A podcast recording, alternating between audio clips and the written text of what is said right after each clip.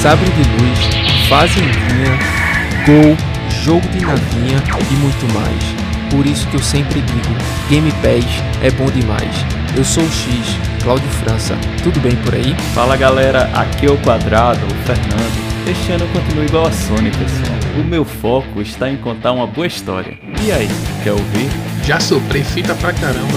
Joguei muito com os bros. Agora luto pra comprar um jogo da Nintendo. Tanto fã brasileiro e ainda a Nintendo faz jogos com uma língua que eu não entendo. Meu nome é Thiago Castro, o Y, manda tuas ideias. E no episódio de hoje vamos continuar com aquela nossa querida proporção que eu aprendi com o Thiago. É 2 litros de café para um copo d'água, né?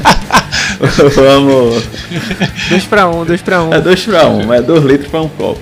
É, a gente vai fazer uma continuação espiritual de um tema que eu gosto muito, que são os computadores, né? Lá atrás a gente já viu as peças, né? Como é que você é, vai montar o computador, o, o, que é que você deve utilizar de memória RAM, de placa-mãe, de fonte, né? A gente entrou nesses detalhes. Uhum. Depois a gente falou até de crise de semicondutor para dizer que é que não tem Hoje em dia um pouquinho mais, na época não tinha. Aí também abrange os consoles também. Aí abrange console, abrange Steam Deck e outra. Até, até carro, né? Até a gente, carro. Chegou, a tocar, a gente chegou é. a tocar nesse assunto. Exatamente, que o Porsche tava na fila de espera porque não tinha Sim. O, o pitoco aí pra mexer no retrovisor, né? Dar aquela ajustada ali.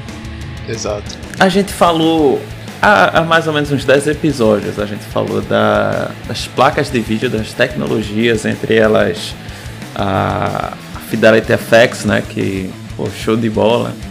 E hoje a gente vai fazer um, um, review Isso. das opções gráficas nos games, né? Então vai, vamos deixar aqui a, primeiro o agradecimento ao, ao site, né? Vamos deixar assim essa, esse reconhecimento, né? Que existe uma lista que a gente pegou aqui, né? Um site que tem todas as informações que a gente se baseou nele para fazer esse episódio que é do Tecmundo e o nome do artigo é Mestre dos Jogos. O que fazem todas as opções gráficas nos games de PC. É um texto de 2014, mas que envelheceu muito bem, né? Ele tem realmente as várias opções que, que a gente pode escolher né, no, nos jogos. E claro, ele não tinha todas, então muita coisa a gente foi procurar na internet também, né? E sempre fazendo aquela pergunta: como é que essa opção gráfica aqui ela afeta o desempenho do, da sua placa de vídeo, né? E a gente fez esse resumão para que você não precise sair procurando na internet setting por setting quando você for abrir lá o seu Red Dead Redemption 2 e tiver aquela lista com 40 settings diferentes. Olha aí que maravilha Exato. que a gente tá fazendo. Então já... É, a gente vai dar aquela mergulhada na importância da GPU uhum. na parte do jogo em si, não na, na parte hardware, né? mais software, né? a, a mexida, vamos dizer assim. O que Fernando vai esmiuçar, né, os pontos que a gente vai esmiuçar aqui, que é algo muito comum para usuário de PC. Quem nunca mexeu para ganhar uns framezinhos ali, né? Eu mexia na época para ganhar, sei lá, 3 FPS de 15 para 18. no Need for Speed Underground 2 aí. É, pois é, cara. Então, assim. Mas para o usuário do console, essas opções estão ali, né? Obviamente, mas elas estão cravadas. É, ele só dá o desempenho no... gráfico, né? Exatamente. Então, para um caso assim muito muito comum, né? Você pega o, o Forza Horizon 5, né? Ele tá ali cravado numa opção de performance para os 60 FPS, né? Fazendo um upscale ali. E para a opção de desempenho, né? desempenho caso de qualidade, desculpa, de qualidade, ele traz justamente é, essa melhora gráfica em relação à textura, sombra, né, que são pontos que você seta individualmente dentro da configuração do jogo no PC. Então a gente vai abordar esses pontos, o que é que de fato ele transpassa e traduz isso em FPS, né? E os pontos mais sensíveis aqui para você mexer e ganhar aquele, aquele frame vagabundo, né? Mas que crava ali na necessidade talvez do, da sua gameplay. Perfeito. A GPU ela surgiu para avaliar o processador principal do computador, ou seja, a CPU, né? Então ela vê aí, faz cálculos, né? Os, os volumes de cálculos aí são imensos, matemáticos e geométricos, dando aquela condição trivial para o processamento de imagem 3D, que a gente aí utiliza muito nos jogos. E aí nesse universo que a gente vai mergulhar agora. Então, ligue aquele seu jogo favorito. Vai lá no menu Options. Dá uma olhada ali nos settings ativa ou desativa os sites que você nem faz ideia. Aperta Start e vem com a gente. Ativa que não faz nem ideia, foi ótimo.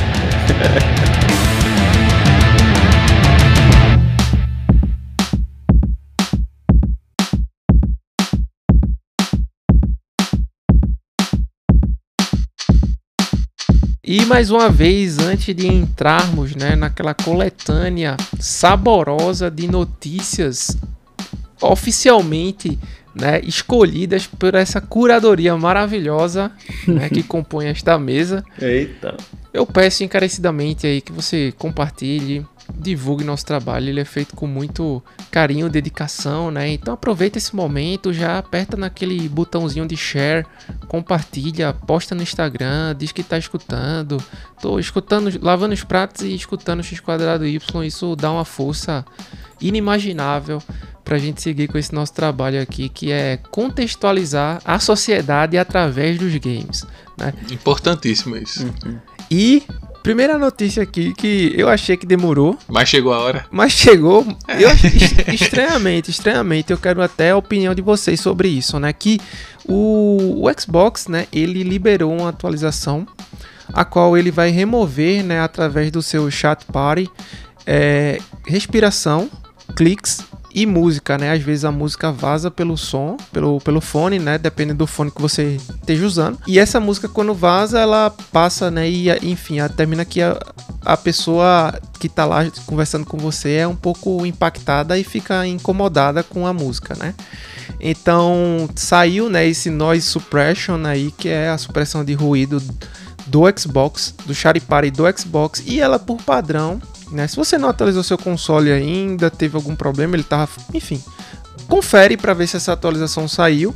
E lá embaixo, né, dentro da da party que você vai estar, tá, tem o noise suppression. Aí você vai lá, né, ativa ativa essa função caso ela esteja desabilitada e vê. Eu ainda não fiz um, uma conversa entre amigos no Xbox, mas eu usei é, entre Xbox e PC, né? Eu tava no PC, meu colega no Xbox e funcionou muito bem. Que antes, eu até já bati isso muito com o Thiago e com o Fernando que é, PC e Xbox não é tão legal. Né? É. Fica um eco, às vezes tem um delay maior, não é. O eco de cantor, o eco de sanfoneiro. Exatamente. é, é eco para todo lado, né? Eu conversando com esse colega meu, a gente notou, né, detectou essa melhora aí sonora entre as partes. Não sei se isso foi uma coincidência ou qualquer coisa que tenha sido, a gente não mudou nada em nosso equipamento, eram os mesmos fones, mesmo tudo, só o software que estava devidamente atualizado. Então, se você encontrou essa opção aí, compartilhe com a gente e conta, né, como é que tá e se, se melhorou mesmo ou não. Mas o que me estranha, e é isso que eu queria trazer aqui, porque isso foi bem antes, né? O, o Discord está aí às portas de ser liberado pro Xbox. Então, cara, podia ter lançado isso há dois anos atrás. Há muito tempo já. Pois é. Mas a gente sabe que a comunicação que vai acontecer entre o Discord e o Xbox é, ela é diferente e às vezes a pessoa não quer criar uma conta nova, né? Tipo, ah, criar uma conta no Discord, enfim, eu não sei. Eu ainda acho o Discord a melhor opção do mercado que a gente tem hoje para chat party. Eu acho que assim, já é uma movimentação muito boa e tipo, de diminuir ruído, isso eu acho é sempre excelente. bom, é sempre bom. E se tiver aquele nível, Cláudio, de de decibéis de entrada para tirar aqueles ruídos mínimos? Não, não tem isso só no Discord por enquanto. Só no Discord, né? Que... Cara, mas isso é sensacional, velho. Mas assim, é aquela parceria do Xbox Discord, né? Eu acho que é. já é um já é um passo, já é um Não, passo. você controla tudo pelo, pelo smartphone, né? Ah, Nesse, nessa integração nova vai ser Saudades do Windows Phone agora de novo. Pois é. Mas assim, isso já é um passo, velho. Eu acho isso excelente, porque às vezes o ventilador atrapalha. Você tá Sim. chamando o cara e tá o ventilador, você não escuta direito. Por exemplo, o ventilador, né? A gente tá em, no Sim. Brasil. Sim. No Nordeste, os jogadores de Xbox usam o ventilador praticamente na cara. Pois mas, é. Mas assim, eu acho que isso aí já é sensacional, velho. De verdade, de verdade, sensacional. Isso fica de exemplo para as outras empresas também, né? Como o, o a Steam, que, vai que pode fazer também, o, o com o seu Steam Deck para jogar multiplayer, a Nintendo e, e, a Sony, pô. Eu acho que isso é sensacional. É um bom exemplo. É, eu também acho que é ponto de melhora e comunicação entre os jogadores é algo sempre importante. E quanto mais simples e objetivo, melhor, né? Exatamente. É, se tiver na dúvida, eu quero ver eles fazerem o comercial com uma gameplay. Aí, se, se tirar a, a, a, supressão de barulho, eu digo que a ferramenta é boa. Mas Aí... vai estar tá rodando no PC, pô, igual o Xbox One, tá ligado? Aí o algoritmo é calibrado, né? E, só complementando uma notícia que eu trouxe aqui alguns episódios anteriores, né, passados, é, a Microsoft anunciou de fato né, o, o Elite Series 2, porém ela lançou também uma versão chamada Elite Series Core, né, que vai ser 50 dólares mais barata. No entanto, ela só vem com um cabo USB-C e o thumbstick Adjustment Tool, né, que é a chavinha para você destacar e mexer a, no controle em si, né? sabe que o, o Sirius ele é muito customizável. Já a versão é, original, né, a versão completa, ela vem com todo com esse thumbstick e o cabo, mais os gatilhos, né, que entram, os thumbsticks adicionais, né, que são para os analógicos, a case e o D-pad standard, né, que ele não tem aquelas digamos assim, as posições diagonais da setinha, né, do tipo do próprio D-pad. Então assim, cara, para quem quer um controle Elite, ele eu achei ele ainda caro, só que baixou 50 dólares, né? É, é um controle muito expensive, digamos assim, né? Mas é o que tem aí. Compra quem tá com dinheiro sobrando. Eu não, né? mas que com o tempo vai, vai baratear mais um pouquinho. Tudo que é ah, novidade. Não barateia, não. É, não, isso mas, é, sei é lá, eu digo um pouquinho, é, é coisa de 25 dólares mais barato, pô. Eu ainda, eu ainda creio nisso. Pegar no Black Friday ele a 100 dólares, ah, pô, aí, pô, é aí uma, já é, é demais também, né? É, é, mas pegar o, o, o Core, o core né, né? A, a 100 dólares é, já seria uma boa aí numa promoção. Só para esclarecer, o Core tá quanto o preço, Claudio? 129 dólares, ele é o Core e ele é branco. Eu achei uhum. bonito até. Eu achei ele bonito, eu achei ele bonito. E tem o o Core, que, o outro, né, que é o Series 2, que também tá por 179,99 dólares. Não, Ou seja, passando pela, pela pela conversão mais apurada desse Brasil, que é a de Nando, né? vezes 10. Vezes 10 aí é 1.200 reais o Core e 1.700 reais o outro. Ponto. Prius. Sem choro nem vela. Só. É. Né? Falando em e... controle assim, só um adendo. Pra mim, a coisa hum. mais bonita do Nintendo Switch é o do Zelda. Só queria deixar registrado aqui. Registrado. E eu é. queria deixar registrado que eu concordo com você também. é, Aquele azulzinho é... com o escudo dourado lá. É. As edições relevo. especiais Pô. da Nintendo são absurdas. Os caras tiram. Eles sabem, eles sabem querer ganhar o seu dinheiro. É verdade. O outro ponto, né, que também foi abordado aqui, mas como a gente falou, a gente tava sem grandes elementos ainda, foi a questão da alteração, né, no design do PlayStation 5, né? Sim, Pela sim. A gente só falou vez... da, da queda dos pesos. Sim, e se você uhum. pegar, né, as versões que saíram, de fato, acho que o grande, a grande diferença foi o tamanho da placa-mãe e o heat pipe, certo? Do, do PlayStation 5. Sim. É, ao contrário de que muita gente fala sobre o PlayStation, eu acho que ele não foi um, um console, digamos assim, ele, ele não é um console mal projetado, certo? Do ponto de vista que a, micro... a, gente falou isso aqui várias vezes, mas eu acho que vale a pena contextualizar que, a... que o PlayStation, quando ele veio ser anunciado, foi às vésperas do seu lançamento, praticamente. Uhum. É, antes disso, ninguém podia abrir, ninguém podia mexer, ninguém testar. podia testar, aqui, fazer aquele tear down, né, como alguns já estavam fazendo, e realmente é, a Microsoft ela anunciou na TGA 2019, eu acho que gerou um, um hurry up, né, um, um certo nervosismo aí para a Sony seguir e lançar o videogame dela. Eu acho que ela tinha é, no escopo é, de projeto dela o PlayStation 4 subsistindo por mais tempo. Né? E é muito ruim quando um concorrente ele aperta dessa forma, porque Exato. sai dentro, né, de casa. Se você for fazer aquela análise de SWOT maravilhosa, ele passa de ser uma, uma fraqueza, né, e passa a ser uma ameaça. Então é algo que está é, na esfera externa do, do, do segmento ali do mercado. No entanto, é, se que depois o Thiago quiser, eu vou mandar esse, esse, link, vai estar tá na, na descrição não, do episódio. Pode mandar, pode mandar. E as fotos aí a gente pode postar no Instagram também, não tem problema. Existiram melhorias na questão do enclausuramento, né, do SSD, do heat pipe e tal. E aí eu, eu faço uma indagação a vocês.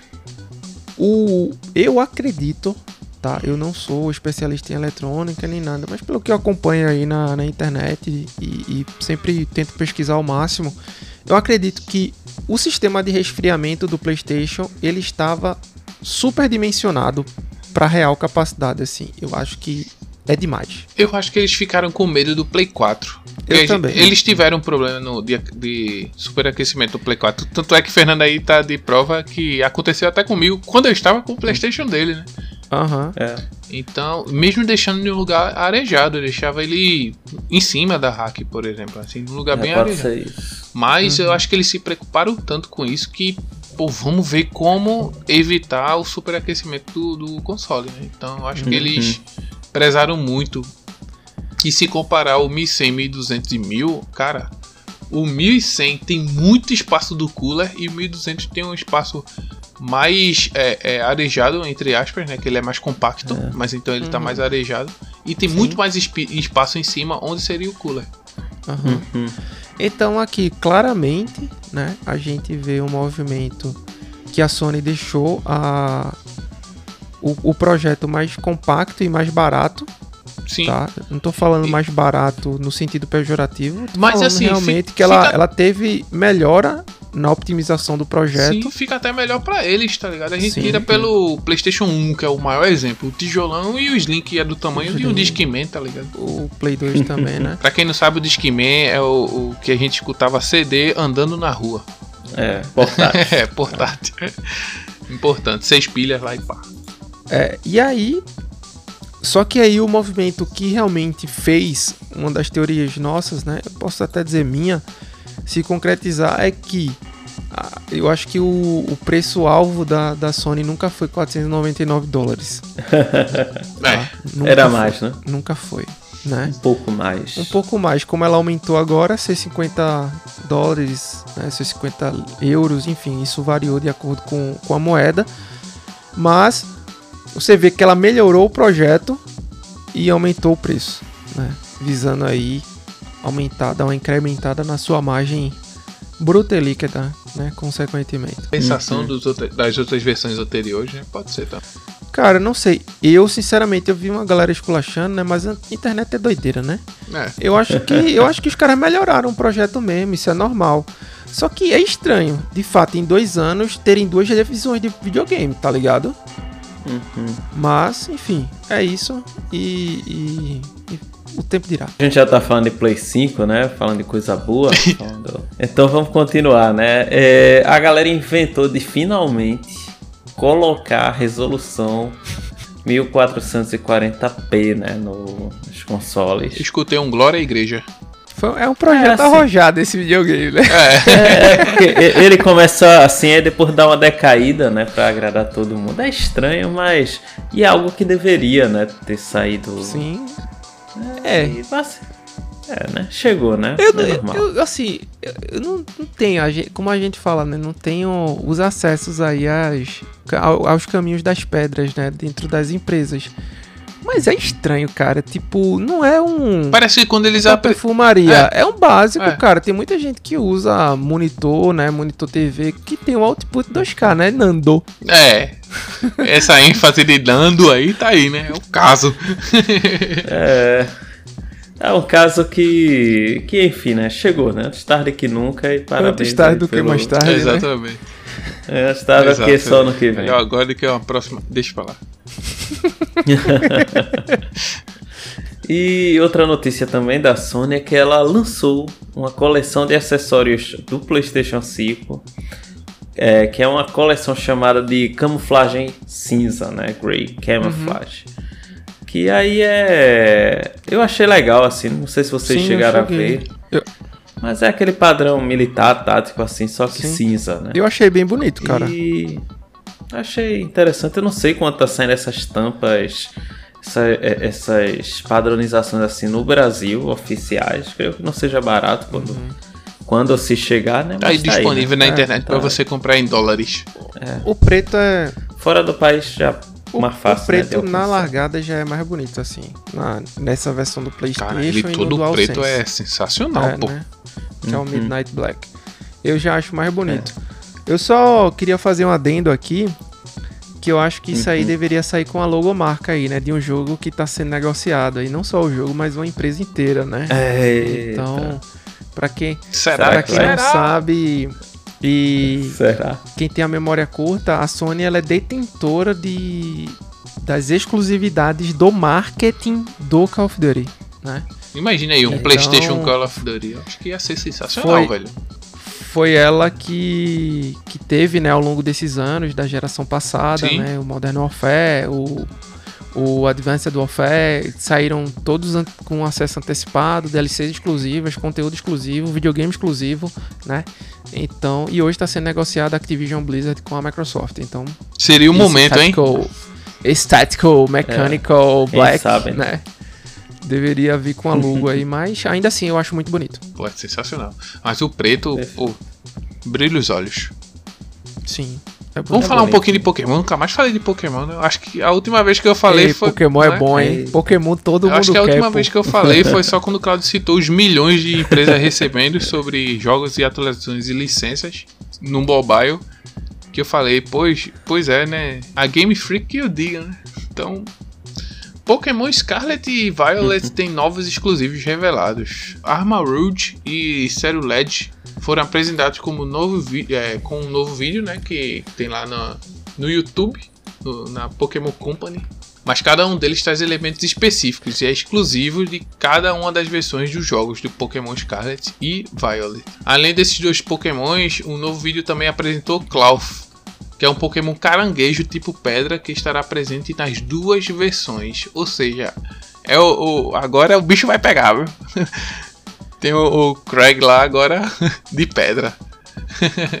eu achei sensacional. Fazer aí uma, uma combinação muito louca, porque hoje em dia realmente, cara, eu, eu vejo esses Pokémon, eu não sei que tipo é o outro Pokémon lá, tá ligado? É... Enfim, enfim o, o, o Armored, o Armarude, né, por exemplo, ele é bem humanoide, feito o Mr. Mime, feito o Hitmonlee, Hitmonchan da vida, tá ligado? Uhum. E ele tem uma armadura, pô, que pertenceu a um poderoso guerreiro. E essa armadura também lhe, lhe dá poderes psíquicos é. e capacidade de criar um canhão com as mãos.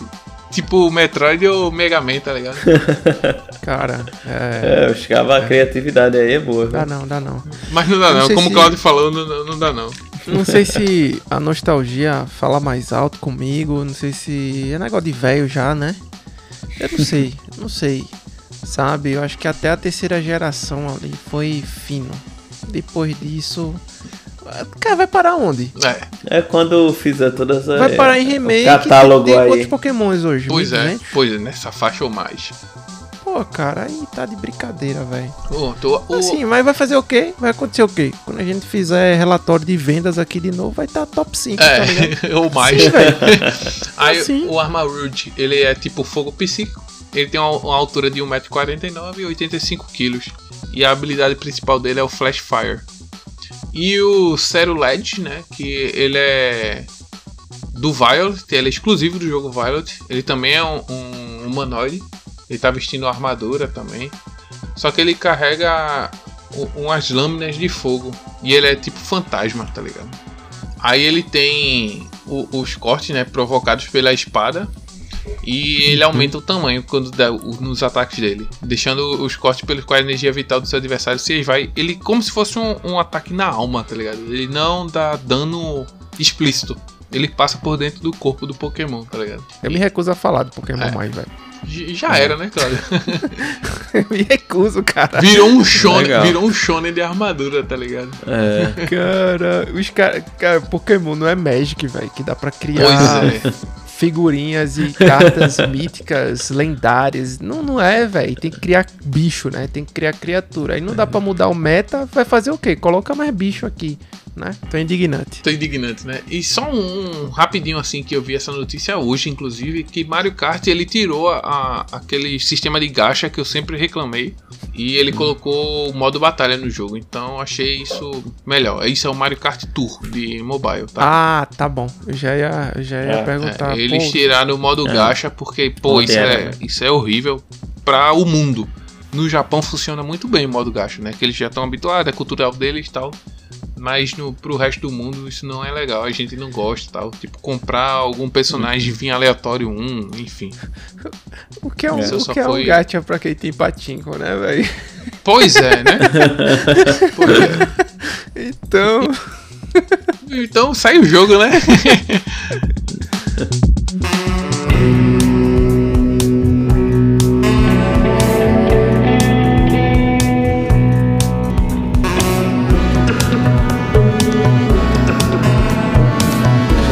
começa esse, esse episódio lembrando assim: Poxa, Fernando, eu tenho um Ryzen ou eu tenho um Intel i9 da última geração, por que é que eu preciso de uma placa de vídeo para rodar um jogo, né? Por que é que eu não consigo rodar apenas com com o meu processador ou porque eu não consigo rodar com, digamos, a memória RAM ou outras peças do computador? Acho que é uma pergunta justa, né, para uhum. começar esse episódio. Assim, existem alguns processadores que eles vêm com gráfico embutido, entre deles um que é muito bom é o que o Thiago tem, né? Que é 5400G, né? 3350G.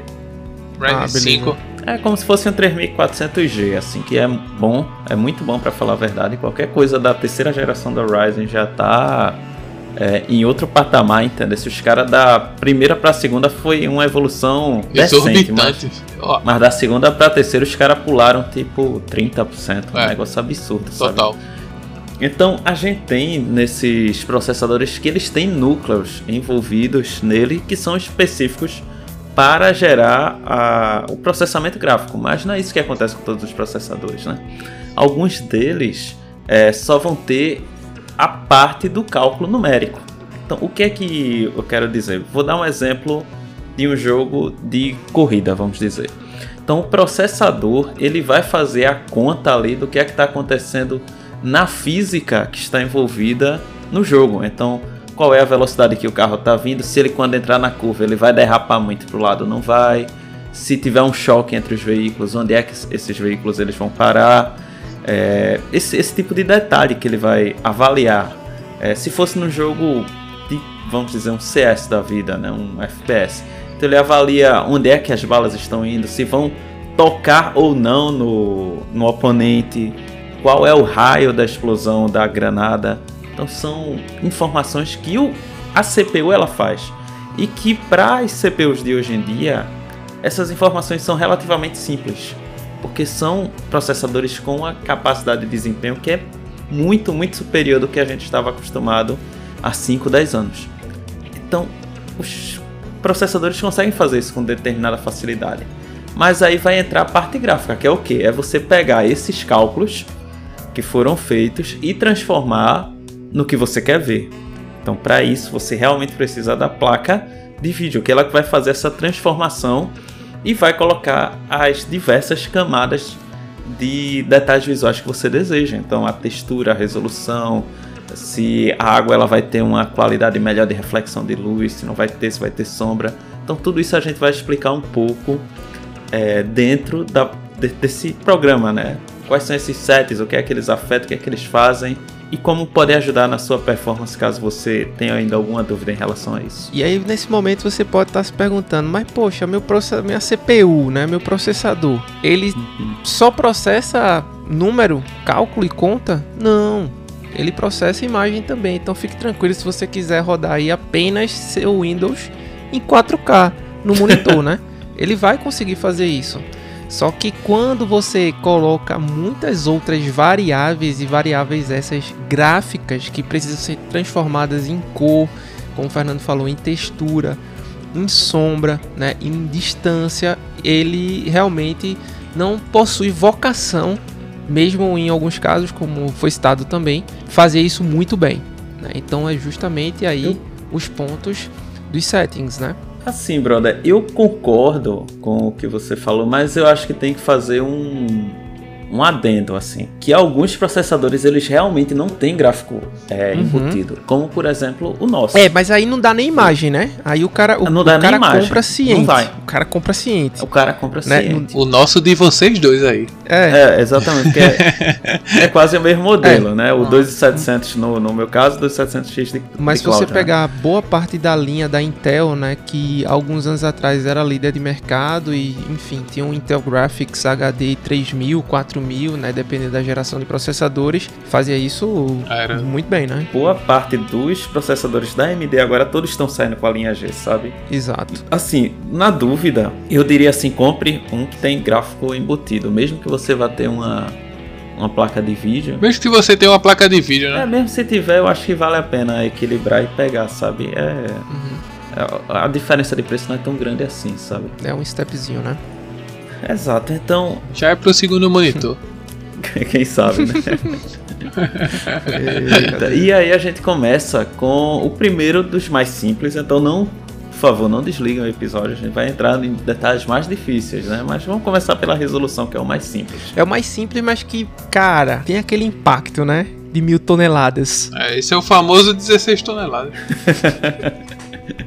então, só pra. É, a gente já falou várias vezes, mas repetindo, né? Então, um jogo que ele é 1080p, então esse P são pixels, né? A gente vai chamar 1080 pixels na horizontal do seu computador, não é isso? Isso, nas linhas horizontais. Então você pega um jogo que é 4K, então ele vai ter 2160. Aí você vai fazer aquela conta tranquila.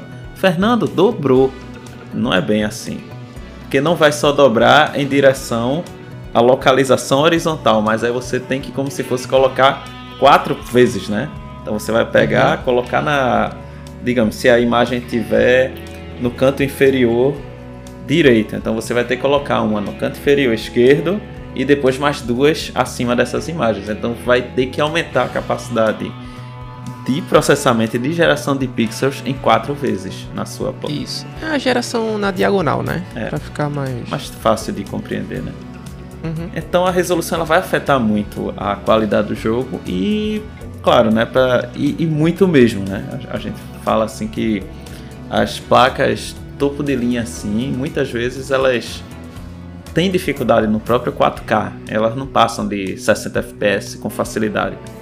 Não aguenta, não aguenta. Não aguenta. Então, assim, quando se monta o computador, quando eu montei o meu, por exemplo, eu sabia, pô, eu tô fazendo um computador para jogar 1080, 60 FPS, gráfico bom.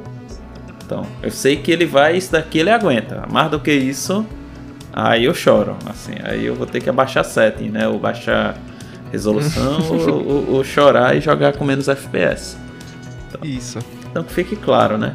É, aí a gente falou de FPS, é o segundo conceito, também não desliguem, por favor, a gente vai passar, vai chegar uns bem legais ainda, viu?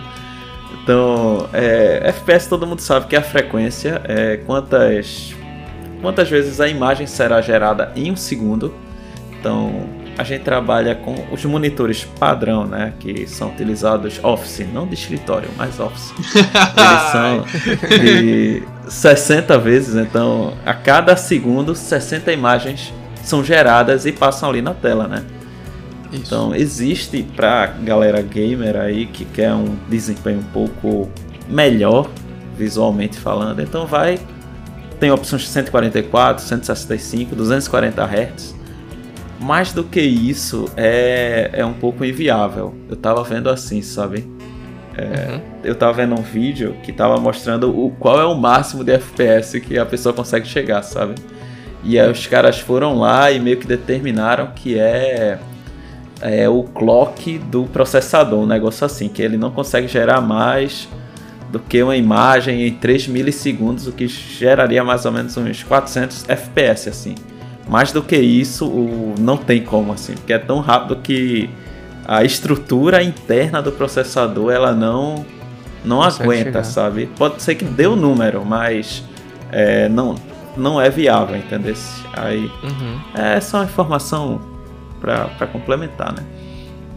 Só que o que é que acontece, né? Tu tem um, uma placa de vídeo que a gente vê isso, acho que hoje em dia quando a gente vai jogar CS, né? Naquela época era uma travação completa.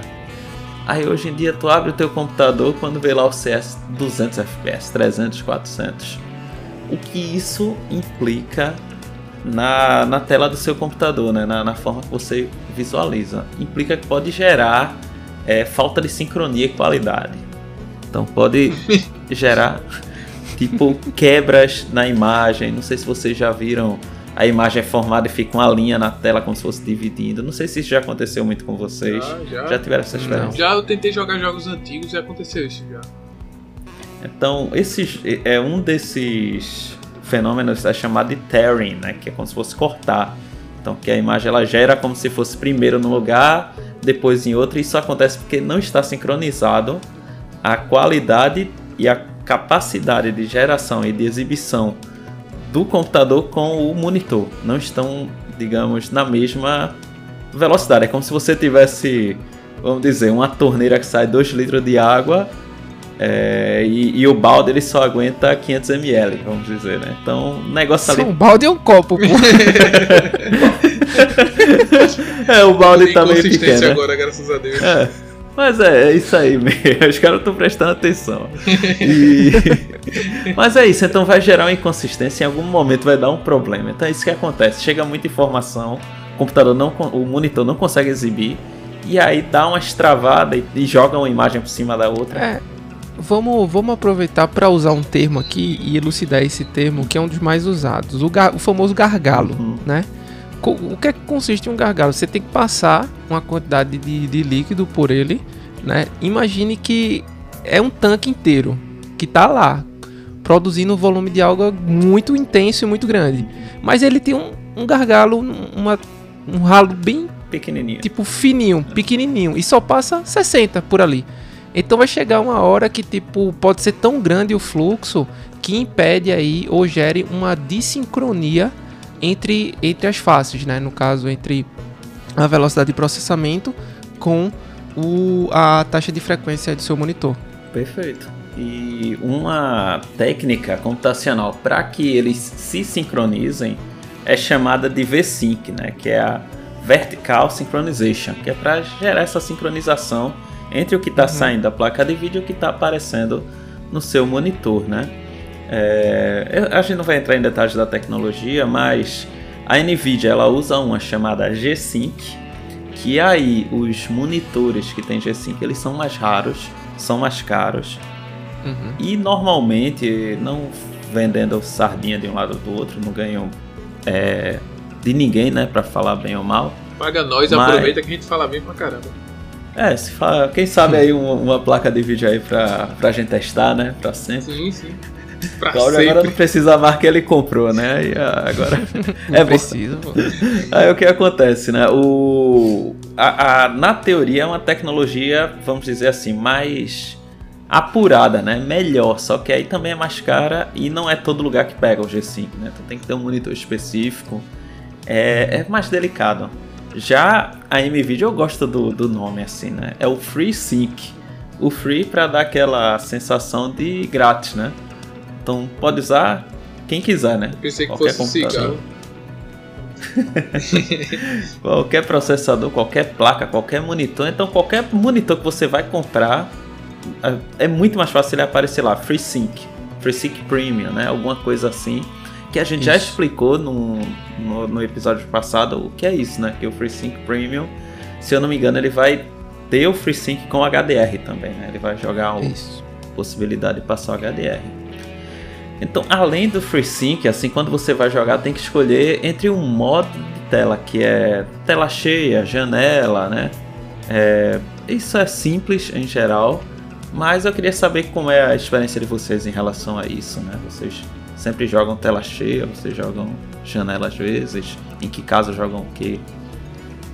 Cara, eu jogo, eu jogo em tela cheia, acho que boa parte da minha vida eu joguei em tela cheia mas é, tinha um amigo nosso, né? Vocês lembram bem dele, que, que jogava em tela reduzida pra de um lado tá jogando e do outro lado tem um anime, né? Sim. Então. Verdade. Na falta de segundo monitor. Dois monitores em um só, foi isso, num quadradão ainda. É... No tubão, velho. No tubão. Então, cara, dava desempenho, né, e, e performance ao, ao jogo, né? Ah, eu, Exato. eu baixei o, o, essa resolução em alguns jogos quando eu tinha minha placa de vídeo antiga. Uhum.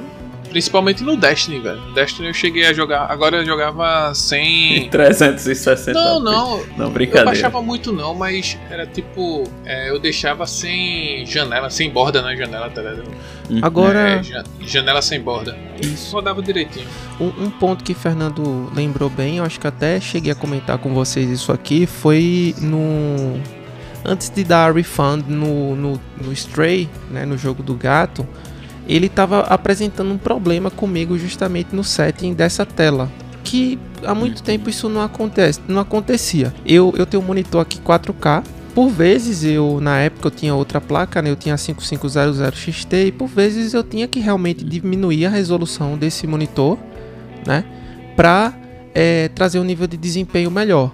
Eu fiz isso com Tunic, fiz isso com Deep Rock Galactic, né, que eu precisava que realmente em 4K não rodava, não ficava legal. Ficava com menos de 30 FPS, até mesmo porque a vocação da placa não era essa quando eu comprei, né? Mas nada que atrapalhasse a experiência, né? De forma alguma, só que a tela mantinha-se cheia. Por quê? Porque ele, ele fazia a proporção de tela cheia, no entanto, o que eu enxergava era 1080p, né? Uhum. Só que o Tonic não estava conseguindo fazer isso. Toda vez que eu diminuía a resolução para manter outros atributos gráficos, ele diminuía também a tela. Isso foi no, no, no day one, né? Então tava bugadíssimo, né? Depois eu Graças até Deus, tentei fazer né? outras coisas, mas também não é comum. Mesmo você ter um monitor de resolução, tipo, você tem um monitor 4K, quer jogar o jogo em Quad HD para, sei lá, tá acima de 120 frames, por exemplo, você vai ver Quad HD, né, 1440, mas num monitor completamente full screen, né, tela cheia. Naquele pique tudo nosso. Um caso que eu jogava modo janela é emulador. Uhum. Porque se você, no caso, jogar para ficar a tela muito a tela cheia, aí, o, às vezes o serrilhado ele até Ele incomoda. Come no centro. É. Aí Mas no teu caso, Nando, todo, todo jogo é janela, né? Porque ultra wide fica aquela barra na frente, pô. Não, mas assim. Isso é verdade. O jogo que você recomendou, que eu tô é, me divertindo agora, é o Immortal, né? Phoenix Rising. Uhum. Saiu no Game Pass, né? Tá fazendo a alegria de muita gente aí no Brasil. Graças a Deus. E assim, quando tem cutscene, aí o jogo ele é. Tem aquela barra assim, né? nas laterais cobrindo. Mas aí quando volta para o jogo é legal, que ele. Ele, ele dá uma ele dá redimensiona. Pra ver o Monte Olimpo né? todinho, né, Nando? Oxe, dá pra ver do, do exatamente. Do Tártaro então, ao Olimpo. Do, eu ia dizer isso. É. Aí, além do modo de tela, né, a gente tem uma, é, um settings né, que é chamado Double and Triple Buffering, né? Uhum. Que é... Por que Double e Triple, né? Porque um vai ter dois e o outro vai ter três, né? É para isso que estamos aqui. Estamos aqui para elucidar esse tipo de questão. Exato, Exato essa explicação esmiuçada. Mas o que é que é o buffer, né? Então, é, é, eu não sei se vocês já entraram no YouTube, por exemplo, e ele faz aquela. É, como se fosse. Aquele aquela load. gordurinha, aquela gordurinha. Exato, aquela barrinha que você vai na frente do seu da barra do vídeo que você fica torcendo para que a barra não encoste nela, senão vai ficar carregando. Então, isso. a ideia é mais ou menos isso, só que o que é o double e o triple, né? O double é como se ficasse, além da imagem que está sendo gerada, fica uma imagem, é, vamos dizer assim, de reserva. Entende? Então, na hora que vai precisar da outra, a outra já está pré-feita e já entra no lugar. Uhum. E o triple você gera duas, então gera as duas próximas, o que gera um pouco mais de folga, né? Como se fosse para o para ter o risco de não travar, né? De não ficar travando ou cair os FPS. Então a, a lógica é mais ou menos essa. Claro que tecnicamente tem uma série de, é, de abordagens, né? Mas de uma forma didática é isso. Sim. Então, como tem essa questão de, de, dessa troca, né? Da imagem sempre ia aparecendo uma após a outra, então é importante que se tenha é, aquele vertical sync, né, o V-Sync, seja da, da AMD, da Nvidia, né, para que as imagens quando elas forem trocadas elas fiquem de uma forma, vamos dizer, que não haja é, problemas, né? Assaz aprazível. Exato. Então é só isso, ter essa sincronia para que tudo seja feito da forma correta. Então, assim, falar não é nem tão fácil e também fazer, a galera precisa fazer um todo um script aí bem direitinho, toda é, a parte de, de, processamento, né, bem feita para que gere uma experiência agradável para o usuário.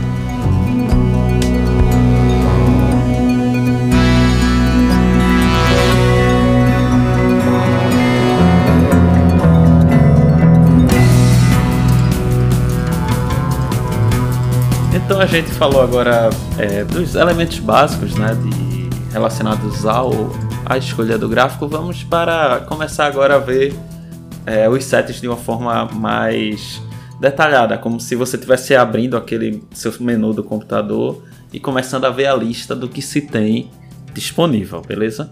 A gente começa bora, bora. pelo perfil de gráfico. Isso eu acho que é, é básico, mas tem uma lógica por trás que é aquele que você vai escolher se o seu jogo ele vai rodar no low, no médio, no high ou no ultra, né? Que seria tudo no máximo.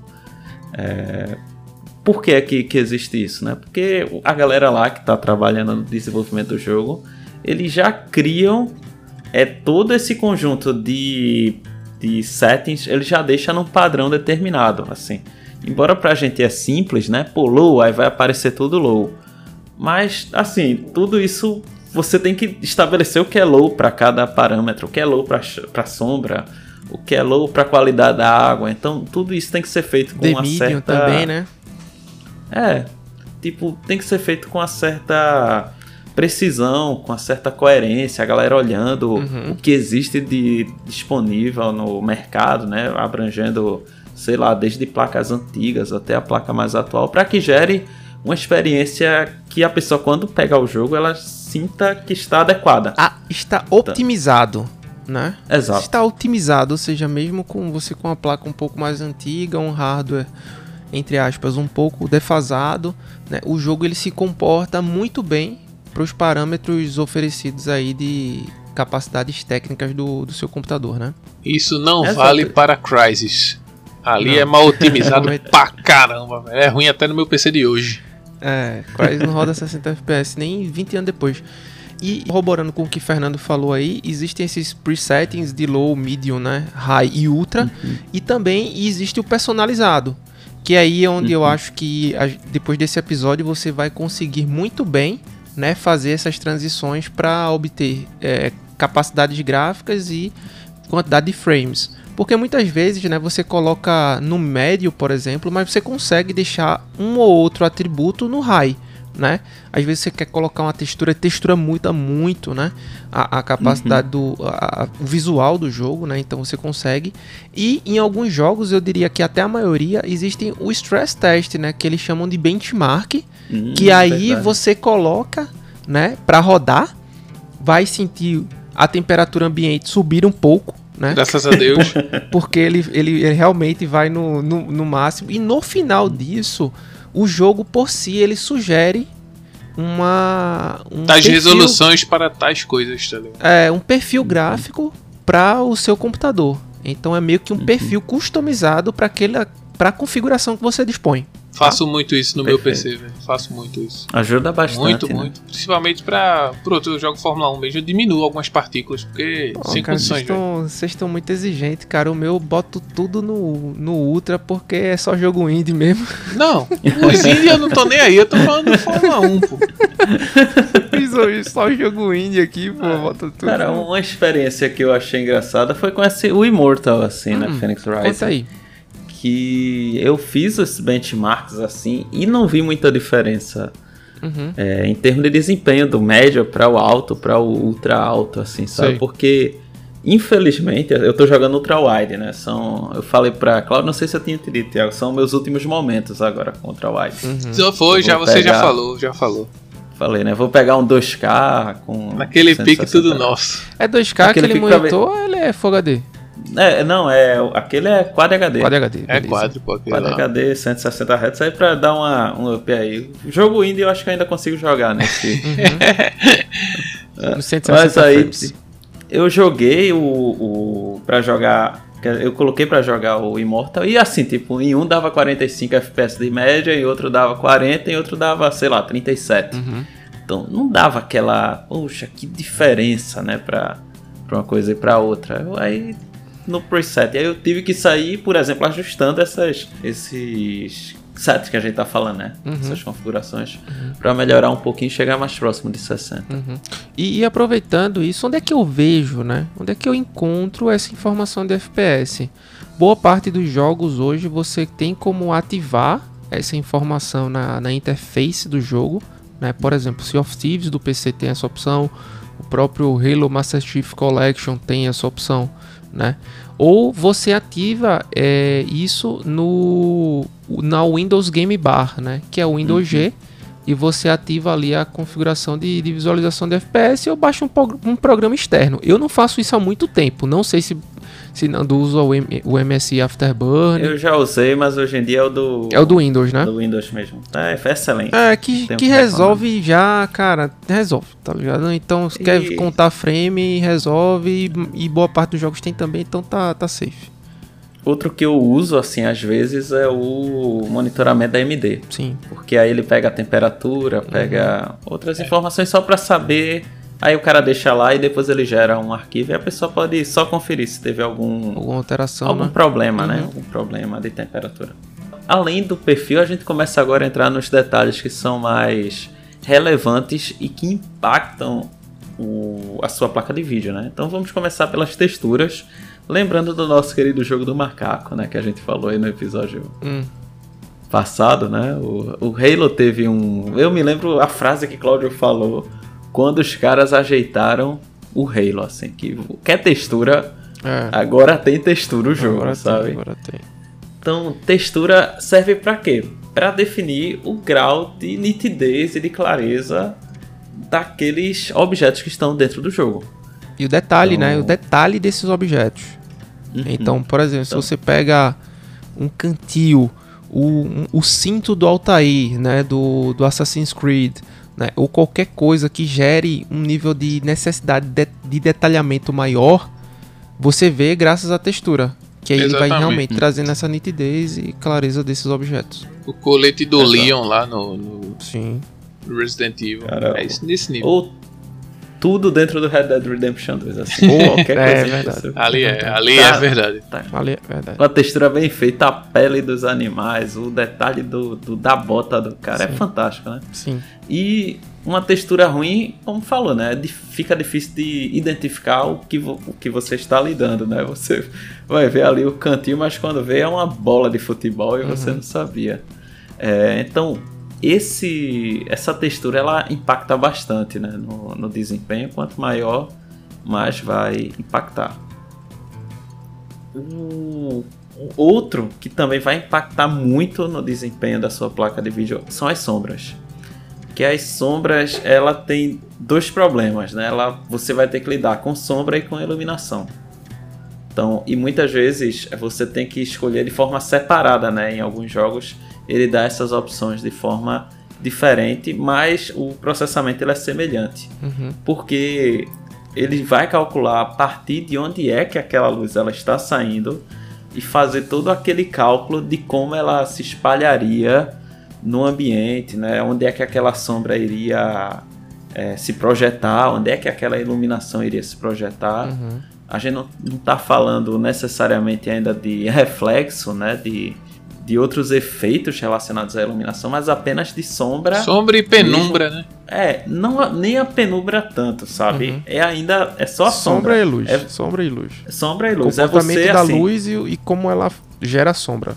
Exato. É aquela, vamos dizer assim, aquela equação física, né? Os caras vão jogar ah, na parte da física lá, o, de onde está vindo a luz, né? Então tá saindo de tal ponto e vai fazer aquela coisa, pô, tem um negócio aqui, como é que vai se ampliar essa essa iluminação no ambiente? Tipo, o cálculo não é difícil da, da CPU fazer, mas visualmente gerar é muito pesado, sabe? É o que eu poderia dizer. É o hitbox da luz no, no objeto. É basicamente Exato. isso. É quase isso, é quase isso.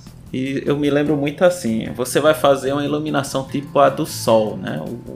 Então o sol eu me lembro das minhas aulas de física, então você tem que considerar que é um ponto que está no infinito. Então, como é que Ela você vem vai paralela, fazer? né, Nando? É, aí como é que você vai fazer essa conta do que está vindo no infinito e projetando em objetos que Uhum. estão próximos e como é que essa sombra ela vai se comportar? Boa Sim. sorte aí pra GPU. Não, e assim, é, é inter- interessante você você falar desse ponto que boa parte das engines que você tem hoje, inclusive até softwares de arquitetura, né? Como, como hoje eu trabalho na área de construção civil, a gente por vezes vê, é, por exemplo, ele, ele parte de um espectro desse ponto de luz que o Fernando está falando, né? Normalmente nessas maquetes e é, ah, se a unidade é poente, né, nascente e tal, tem toda essa questão de como a- tem o flow, né, o fluxo da luz dentro da, do apartamento ou dentro da casa. E isso acontece nos jogos também. Né? E boa parte desses cálculos que são feitos através dessas, de- de- dessas ferramentas e desse- desses motores gráficos, ele faz justamente como, como percorre, né? Como percorre esse ponto de luz. Se vocês pegarem algum vídeo do Forza Horizon 5 ou do, próximo, do, do próprio Motorsport, é, que, que, enfim, não usam essas técnicas que a gente vai falar mais na frente, mas ele mostra, tipo, como é que o carro reflete. Né? Então, parte da luz, ele pega aquele ponto fixo de luz, move o objeto ou move essa luz e, e, tipo, a, a- o reflexo e essa iluminação junto com a sombra, ela é gerada, né? E, e uma das coisas que a gente falou no começo também é que algum desses pontos, de, dessas, digamos assim, desses cálculos computacionais aí são feitos no- na, na CPU também, né, Nando? Hum, com De, certeza. de sombra, exato. É, só que porque pesa bastante. Pô, Fernando, é só uma sombra, tal, que besteira, né? Mas aí você vai pegar, vamos dizer, uma floresta. Eita. E tá ligado? O, na- no ideal, se você tá fazendo com todo o detalhe possível, é gerar a sombra de cada folha em cima da folha posterior que tem, e por cima dos galhos, e por cima de tudo. Então, quantas folhas devem ter em uma árvore lá, né? Tipo, começa a ver aí a complexidade de, de cálculos e de, de projeções que tem que ser feitas lá para que a imagem ela saia correta. Então, por isso que vai ter os vários níveis de, de detalhe que a pessoa pode selecionar, né? Eu Uhum. gosto muito do efeito da, de sombra, mas, mas é difícil a pessoa pegar ao máximo, né? O, o, o resultado dele, né? Sabe o que eu me lembrei, Nando? Querer Eu- é poder, não né? diga, não diga não. Diga, Cara, eu diga. me lembrei da época do Play 1, a gente jogando Gran Turismo 2. Que eu estranhava pra caramba, pô, porque tinha uma pista em Seattle, na corrida de, de rua, que o carro ficava meio a meio na sombra, tá ligado? Ah, é verdade. Uma hora o carro tava todo dentro da sombra, mas ele tava meio a meio na, na imagem, e outra hora ele tava todo iluminado, meio, meio a meio na sombra, tá ligado? É verdade. pista. Isso era. Era a detalhe, capacidade do processamento que não tinha, né? Exato. Era o que dava, era o que dava. Era Uma- o que dava. coisa, Thiago, assim, acho que o Thiago vai talvez é, compartilhar mais comigo. Eu, eu fico muito incomodado de jogar FIFA é, em, em naqueles estádios ingleses que ficam metade do campo na sombra, sabe? Sim, sim. Porque, hum, assim, fica É muito chato bonito. mesmo. É chato, é chato. Muito É bem chato. feito, mas eu não consigo identificar bem, sabe? Onde É tão que bem tá. feito que fica mal feito pra algumas É, pessoas. fica tão bem feito que eu só gostaria de assistir, não gostaria de jogar. E aí a gente falou o seguinte, das, de sombra e iluminação. Então tem dois detalhes que partem daí, que é como a gente ia falar, né? É o reflexo do, da iluminação no ambiente e o outro é o ambiente occlusion, que a gente vai ver mais pra frente, que seria o que Tiago falou da penumbra. Então isso a gente vai. São efeitos ainda diferentes, não estão relacionados é, com a sombra e a iluminação em si. Então vamos Desculpa do- aí, desculpa aí o spoiler. ah, fique tranquilo, chefe. E reflexo, né? Então, reflexo, aí você faz toda essa conta aí do. da iluminação que tá entrando dentro de um quarto, dentro de uma casa, dentro ou do carro, como tá lá no, no próximo Força Motorsport, né? Que vai vir fantástico o jogo. E você tem que compreender que a, a superfície lá, né, do objeto, ela também vai ter um grau de reflexão da luz. Então, os caras vão lá determinar esse carro aqui com esse polimento, com essa pintura, vai ter um grau de reflexão de 30%, 40% da luz que chega, né? Eu não diria nem reflexão, eu diria refração. É porque tem a refração e tem a reflexão. Não, é porque eu acho que na parte de pista e de carro, eu acho que é mais refração, não? Não, não Nem de carro, de pista mesmo. Não, eu acho que refração vai pegar, vamos dizer, vidro, vai pegar uhum. água, entendeu? Verdade, verdade. Que a, é, que, que a luz Na ela minha vai cabeça passar. veio a Que ela, Chuva ela já. passa, né? Exato. Ela é isso que eu ia dizer. O passa, movimento de é. refração, ela- a luz ela passa Ela não em passa. sua plenitude, né? Ela passa parcialmente. Aí vai depender da superfície do objeto. Se você, por Exato, exemplo, exato. pegar um jogo maravilhoso chamado Doom Eternal. Né? Que você tem muita. Nossa, vidraça. não- Tá no inferno. Você tá no inferno, tá? Escutando metal. Pega lá, E essa Vidro. vidraçaria, veio de onde? passa por onde, né? Tipo, tá lá, tudo lascado, mas tipo, tem um vidro lá, aí você vê a luz passando, né? Ou, ou- uma água, né? Como o Fernando falou, ou você mergulha num- num- numa praia no Sea of Thieves, né? O que é que entra de, de luz ali, dependendo de qual parte do mapa você tá, né? É, enfim, é justamente O esse, fumê do esse- seu carro. É, vai pegar aí como é o nosso 70%. querido é, Flight Simulator, né? aí vai é- pegar a reflexão e a refração da, da luz no oceano quando o, negócio, o avião tá voando. Esse, esse dia mesmo aí eu encontrei, pô, o pessoal da, da Esquadrilha da Fumaça aí, né? Eu tava no, num bimotor, jogando no xCloud, e tava tendo um evento, né, em Recife aí da, Uhum, da Esquadrilha da Fumaça, né? Encontrei o pessoal, pô. Verdade, verdade. Encontrei, passei de um lado, tava lá a formação da Esquadrilha e eu com, com né, Causando um pouquinho de confusão aí, né? jogando No Top. Gun. É. E aí o que é que acontece? Então tem essa reflexão que ela, os caras vão ter que programar tudo isso antes, né? Como eu, Uhum. eu tentei dar o exemplo lá do, do digamos, do para-choque do carro, né? Do capô do carro, mas isso vai funcionar para a arma que a pessoa está carregando em um jogo é, de, de tiro ou da, do suor de um jogador que está lá no FIFA ou na- no NBA, né? Que normalmente no NBA, quando eu vejo o gráfico, sempre me surpreende, né? Sim. Como é, você vê o LeBron James ou o Stephen Curry suado lá e aquela reflexão muito bem feita, né? Então tudo Sim, sim, isso sim. é um processamento a mais, porque além de compreender como a luz está chegando, ele vai ter que ver toda a angulação do, do objeto que está sendo analisado e como essa luz vai é, como é refletir né, para o ambiente. Sim. Então é. é- E sempre partindo do, do ponto que você tá olhando isso. Uhum. Então, se você tá jogando em primeira pessoa, você tá olhando para uma superfície específica, tipo, o que é que você enxerga enquanto aos reflexos, né, desses objetos naquele cenário que você se encontra? E no caso, aí a tecnologia Ray Tracing, ela é uma forma que é patenteada pela Nvidia para fazer esses cálculos e gerar um resultado é, que é considerado o melhor do mercado atualmente, né? Seguido pela, é, pela tecnologia que a AMD ela patenteou assim também, mas que não tem o mesmo, vamos dizer, desempenho, né? Alcança às vezes, mas não é igual. Então é coisa de, de, de marca, né? Pra ela se manter. Qual, qual é o da, N, da, da AMD mesmo, Nando? É a AMD Radeon Pro. E lembrando que, que essa tecnologia de, de Ray Tracing, né, de reflexo, não, não se vale apenas no âmbito de imagem, né? Uhum.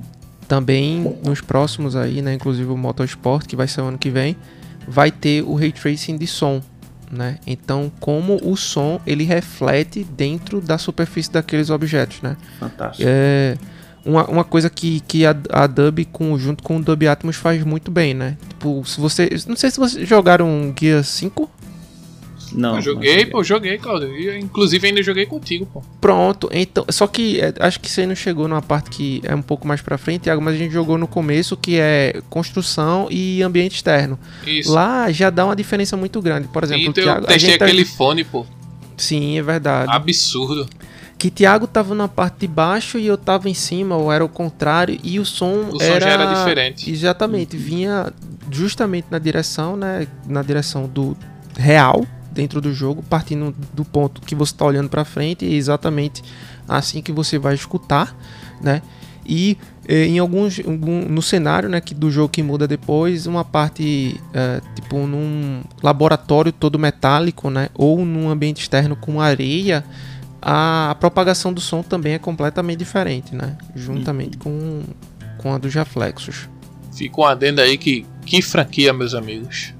É, Gears é bom, hein? E assim. E passando, né, para próxima, próxima configuração, né? Temos, eu juntei três aqui, né? Que é água, folhas e o grau de detalhamento do meio ambiente. Que são semelhantes assim. Normalmente a água é uma que é extremamente pesada assim. É, não sei se vocês. Eu, eu quando o Claudio me falou, pô, vou jogar Sea of Thieves, aí eu de cara pensei, deve ser um jogo no início, né? Mas light, uhum. né? Deve ser de boa, mas quando eu. Só tem lembro, água, né? Só tem água, mas esse é que é o problema, tá ligado? A água não é fácil de. É, pois é, e, e assim, antes de entrar no, no quesito água, hoje, hoje eu escutei uma das coisas mais engraçadas, assim, pra, pra dizer que Sea of Thieves é um jogo ruim. Porque ele só tem um mapa. Hoje jogo ruim, caramba, pô. Multiplayer só tem um mapa. Só tem um mapa, é, tem, tem outro que só tem um mapa, que é o Flight Simulator, né? Só tem um pois mapa. é. Ô, Nando, mas bom ponto que você levantou aí, podia até passar despercebido por mim. E a gente falou isso aqui em episódios anteriores que, que realmente é algo que a gente vai ver, eu acho que daqui para frente, né, com o aprimoramento da, das ferramentas em nuvem, né, em cloud, uhum. é que o mar e as nuvens do Sea of Thieves são processados fora do jogo, fora do uhum. seu equipamento. A gente até comentou ah, sobre isso episódios sim, atrás. Sim. Então, tipo, foca em outras coisas, né? Foca na textura do jogo, né? Foca no. Não, porque se fosse focar no, no comportamento e. 10, no... 10 FPS e. É, não ia jogar. 440p. É. é, não ia jogar. Ia, não ia ficar jogar. muito pesado, sabe? E a água Sim. realmente. A, a, a, transparência, né? Todo, todos esses detalhes é muito difícil, assim. É uma das partes Não, que eu acho E tem água, tem barco submerso, é. tem reino submerso. Água, é, é, cara, é, é, é tenso. Tem, tem luz, tem é, é, é, é, bem complexo. É absurdo, Parece é muito absurdo. a princípio, mas quando a pessoa começa a pensar. É, por exemplo, a gente não falou do, do Ray Tracing, mas eu me lembro que na explicação do Forza Motorsport ele diz que cada pixel uhum. ele é avaliado para saber se vai ter reflexo ou não.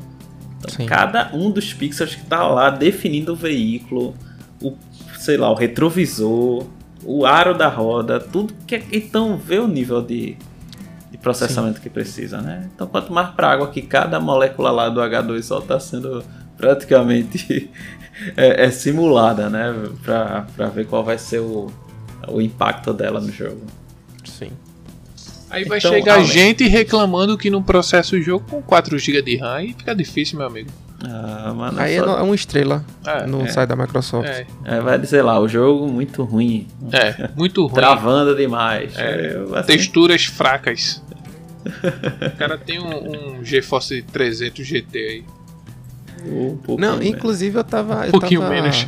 Eu tava, eu tava comentando com o pessoal do Squadrons, né? Que é um grupo que eu faço parte esses dias, porque saíram uma, saiu uma leva de jogos de Game Pass, inclusive o Immortal Phoenix. E, cara, na loja tinha umas. Tinha um, umas review bomb, sabe? Uhum. Tipo, de dando uma estrela, uma não baixa, esse jogo é muito ruim e tal. E aí eu, eu, eu já tinha comentado isso com o Nando, que eu acho que deveria ter duas formas ali. Que nem no site da Amazon né? Compra verificada. A primeira é se o cara tem uma quantidade mínima de troféus adquiridos naquele jogo, pelo menos para saber se ele jogou minimamente, tá ligado? Pelo menos ele não. abriu o jogo, né? Abriu, jogou, não, jogou é. um pouco, tá ligado? Jogou alguns minutos, ou uma forma de validação via tempo, enfim, uhum. que a Microsoft julgasse. E a, a, outra era tipo mostrar a configuração do cara, tá ligado? Dar um, um exposed. Aí tá lá, computador do governo, tá ligado? o cara fez da aí, prefeitura. É, 2 GB de RAM, Intel HD Graphics 3000, tá ligado? Um é. i3 e com 256 GB de HD. Aí é. era, era tipo isso pra Esse pra notebook fazer. foi doado pela prefeitura de Pindamonhangaba. É. Um grande fazia... abraço aí pra você, Pindamonhangabense. Exatamente. Então, além da água, né, a gente tem as alguns colocam folhas, então tu vai pegar um jogo como é, um Força da Vida. Quem viu a floresta ali, meu Deus do céu, o cara entra. Maravilhoso. É, tipo um Tomb Raider, né? Quando você. Oh. Sheriff Tomb Raider que tá lá no. Acho na selva do, do Peru, né? Sim. Então, muito massa. Então, às vezes coloca esse nível de detalhe que é para você ou apreciar aquele modo qualidade ou conseguir jogar, né? no modo normal, que é, que é o que a gente faria com a placa mais é, modesta. Então é importante saber isso, né? E, e normalmente, pronto, no meu eu não consigo uma qualidade de água boa. Eu tenho que jogar água sem reflexo, né? Senão eu não jogo. Sim. Tem outra configuração que é chamada partículas e densidade de partículas, né? Então, eu fui procurar na internet o que isso significa, né? Então, uma coisa que eu achei legal é que é o, uma explicação que é o número de partículas utilizadas em efeitos, como por exemplo uma, uma magia, é, uma chama, ou quando você fere e sai, digamos, sangue de um personagem. Sim. As então, faíscas do Fórmula 1 faísca do Fórmula 1. Então é, são aquele o que é gerado pelo efeito ali de alguma ação que está ocorrendo no é, no jogo, né? Poxa, eu tomei e... um banho de faísca jogando na em Spa-Francorchamps na Rouge. Na, quando foi subir ali, né? Na Rouge, sim. Na, é. Naquela partezinha que termina a descida e começa a subida, os carros raspam, né? Levasse um susto ali, né? Também foi um banho de, de faísca. De, de, de faísca, né? E o que eu achei interessante é que eu ouvi falar que esta. Como é o nome? Essa configuração é interessante, por exemplo, para quem tem daltonismo. Então, que aí consegue dar uma sensação de. Assim, de efeitos mesmo que eles conseguem perceber, né? Porque muitas vezes não conseguem discernir bem né, entre, entre as cores. Então, é bem interessante para conseguir verificar, né? E, e, ter uma imersão melhor no jogo. É, fora que muitos jogos já tem disponível, né? O, o modo daltônico. Dalton, é, e vários, né? Vários modos às vezes, né? Tipo, tem vários tipos de, de daltonismo. Quem sabe aí, galera, olha, se tiver algum daltônico aí que tá ouvindo esse podcast, entre em contato com a gente que a gente faz um, um episódio especial, né? A Sim. saga dos daltônicos. Eu quero ver e... que, qual a cor que ele enxerga no, no, nas cores da gente lá, do, da imagem do podcast. Da logo, né? Da logo é, da só, tem ele... só tem duas cores. É. Só tem duas. O vermelho ele não vê, não. é. Aí seria interessante. Nem o azul, né, verdade, né? Talvez. Quem sabe, né?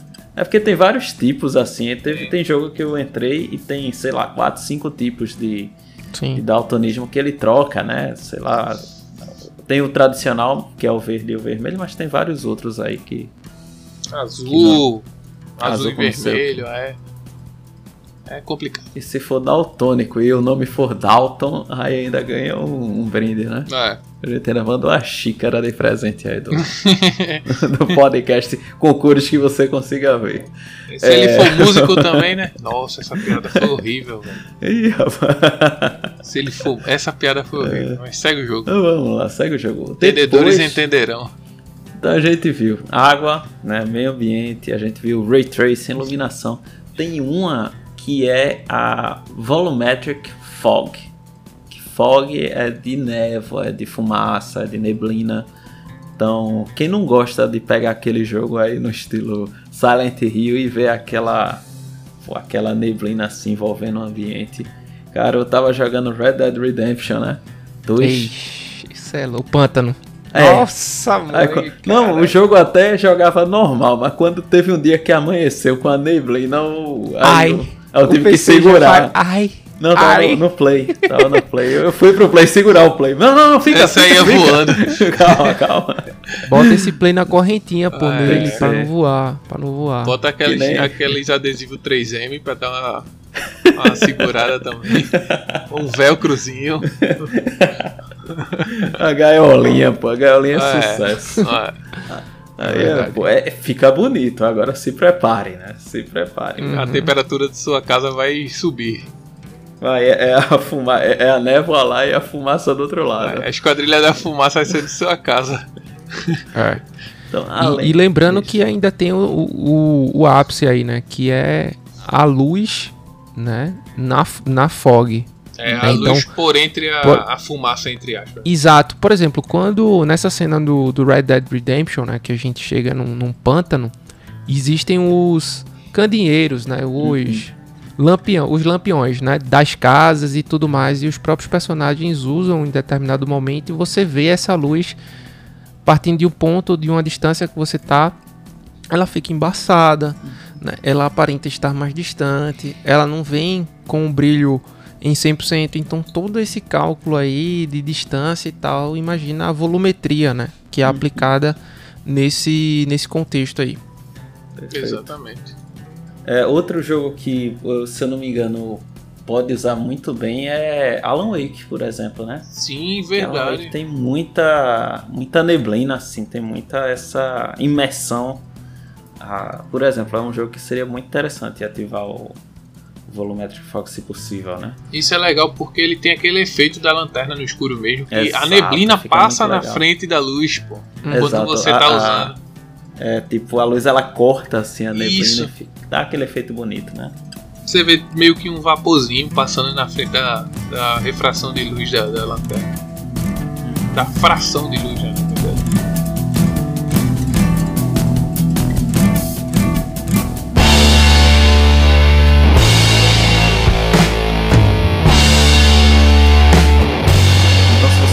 até agora, vai ser ainda congratulado aí com settings interessantíssimas, informações que vocês provavelmente ainda não conhecem. É, vamos começar pelo Ambient Occlusion. Então, é esse nome estranho, que também é conhecido como Parallaxe, é o que a gente tinha dito que é a penumbra. Então, a gente tem o efeito da sombra, tem o efeito do ray tracing com o reflexo, mas o Ambient Occlusion é uma técnica a mais que ela emula sombras a partir dos objetos que estão dentro do ambiente. É como se fosse o reflexo das sombras a partir da, da reflexão da luz que ainda veio depois. Então... Eu posso resumir de um jeito mais simples? Diga. Pronto, imagina aí um, uma lanterna numa esfera. Uhum. Mais próximo da esfera vai ter uma sombra bem escura. E, e mais próximo à borda da esfera vai ter uma sombra mais clarinha. Essa sombra clarinha é a penumbra. Uhum. E ao redor da penumbra já é a luz batendo no, no objeto, no chão no caso, passando pela esfera. Perfeito. É, Outro... Tem que botar minha, meu, meu curso de desenho aí em ação, né? um exemplo que eu coloquei aqui na a gente tá vendo uma pauta, aí tem uma imagem eu vou tentar descrever para vocês que é do jogo Control, que a gente já fez um, um review que é um jogo que eu acho ele excelente assim, a, a proposta dele, né? Computacionalmente pesado, mas muito interessante, o jogo muito legal. Meu PC sofreu, mas o jogo é bom. O jogo é bom, o jogo é bom. E ele tem assim, um, a gente vê uma parte que tem um computador algumas pastas, né? Tem a cadeira, tem a sombra. Você vê que com a Ambient Occlusion desligada existe uma sombra sim. Mas quando você liga a Ambient Occlusion, é, também existe como se fosse uma penumbra que é do reflexo da sombra no ambiente, assim. É como se fosse uma sombra nível 2. E faz diferença, assim. Faz diferença em que tipo de jogo, para falar a verdade. Em jogos que você quer investigar melhor o ambiente. Então, às vezes, se for um jogo rápido, que vamos dizer um FPS da vida, que você não tá tão interessado a princípio em explorar, em encontrar algum tesouro, em ver que é que está lá dentro da. Um detalhe, né? O, o detalhe mesmo. Então, assim, às vezes pô, pode ser que não seja interessante. Mas é um jogo que você quer explorar o ambiente, quer ver cada parte do cenário. Então, isso pode ajudar um pouco na definição do, dos objetos que estão ali, sabe? Uhum. Então, e só não existe um tipo de ambiente occlusion. Essa, esse aqui é o problema, né? Existem vários tipos diferentes que são siglas então tem o SSAO, né? o AO é Ambient Occlusion. Então SSAO, HBAO, HDAO, SSDO, VXAO. Então o primeiro que eu vou falar foi o que primeiro apareceu, que é Screen Space Ambient Occlusion, que é Screen Space, o SS, e o AO do Ambient Occlusion, que apareceu há mais de uma década em Crisis 1, né? Em Crisis 1. Olha onde. Olha, Olha onde, né? Foi o jogo mais experimental sobre iluminação que eu já vi na minha vida, velho. Sobre tudo. Hitbox, iluminação. Tudo é, tudo é verdade. A galera então, cara... perdeu a mão ali. Então você vai se lembrar que jogos antigos você pega um Cypher Filter da vida, vai pegar uma medalha Pô, de honra 1. Cypher Filter foi longe mesmo.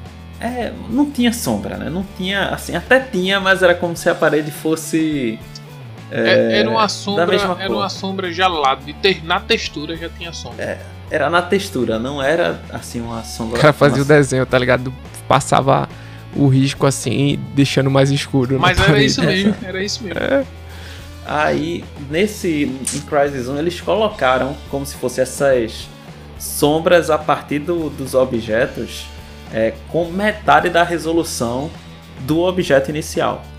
O que já era algo muito inovador e dava Sim. um resultado diferente.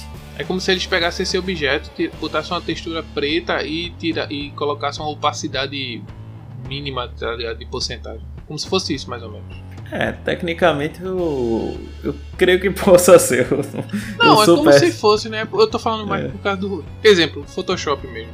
Uhum. Se você for colocar, fazer um sombreado que ficou muito escuro, em vez de você apagar e fazer de novo, você pode mexer na, na, na opacidade, tá ligado? Uhum. É, de, de Photoshop eu não entendo nada. Comigo é MS Paint. e. tá puxando de longe também. Não, mas aí é, é isso mesmo, cara. É, só que a diferença era o seguinte, o digamos, o, o teu carro tava em 1080, a sombra ia ser feita em 540, né? Ia ser feita aí na metade, que era o que eles conseguiram fazer na época para não deixar o jogo pesado, né? Só que não. tá certo. Imagine se eles deixassem o jogo pesado. E aí, né, depois evoluiu, né? Esse Screen Space, ele saiu para o Horizon Based né, que é o HBAO, que ele foi feito pela Nvidia. E ao mesmo tempo a AMD fez o dela, que é o HD, que eu acho, eu não sei se é High Definition, mas é o HDAO, né, que foi da AMD, que era a mesma coisa, só que agora com a resolução oficial. É, tá então, tudo em família, então fica mais pesado. Então aproveitaram para melhorar a qualidade aí. Então, depois disso, a Nvidia foi lá e fez o HBAO Plus, é, para dar aquela ainda jogar né, no mercado. Pô, tem uma tecnologia que é melhor que a da AMD. Ela tem um mais. Então é melhor. E por fim, o que é o mais recente, que é o VX-AO, né, que é o Voxel Ambient Occlusion, que ele é pelo menos quatro vezes mais pesado que o HB AO, né? Então, muito mais detalhado, é o topo de linha e é o que precisa de um maior capacidade de processamento. Então, para vocês verem, né, como se fosse a linha do tempo de detalhe e de processamento. Então, se tiver que escolher um desses, então começa uhum. pelo SSA, o AO, né? E aí uhum. vai para o HB, o HDAO, depois o HBAO Plus, que seria o mais é, mais potente, vamos dizer, com os requisitos normais e aí o alto nível supração, o VXAO, né? O Voxel. Vocês já conheciam isso? Eu conheci é. no Resident Evil Remake, tanto no 2 como no 3. Ele tem lá nas opções para você dar uma, uma aliviada no seu processamento do seu PC. Apesar, Cara, que, eu... apesar que eu jogava no HBAO, né? Mas uhum. o 2 eu joguei no SSAO porque É, uhum. é, muito pesado o jogo. Mas assim, eu elevava partícula, elevava textura, mas nessa parte não tinha como não. Sim.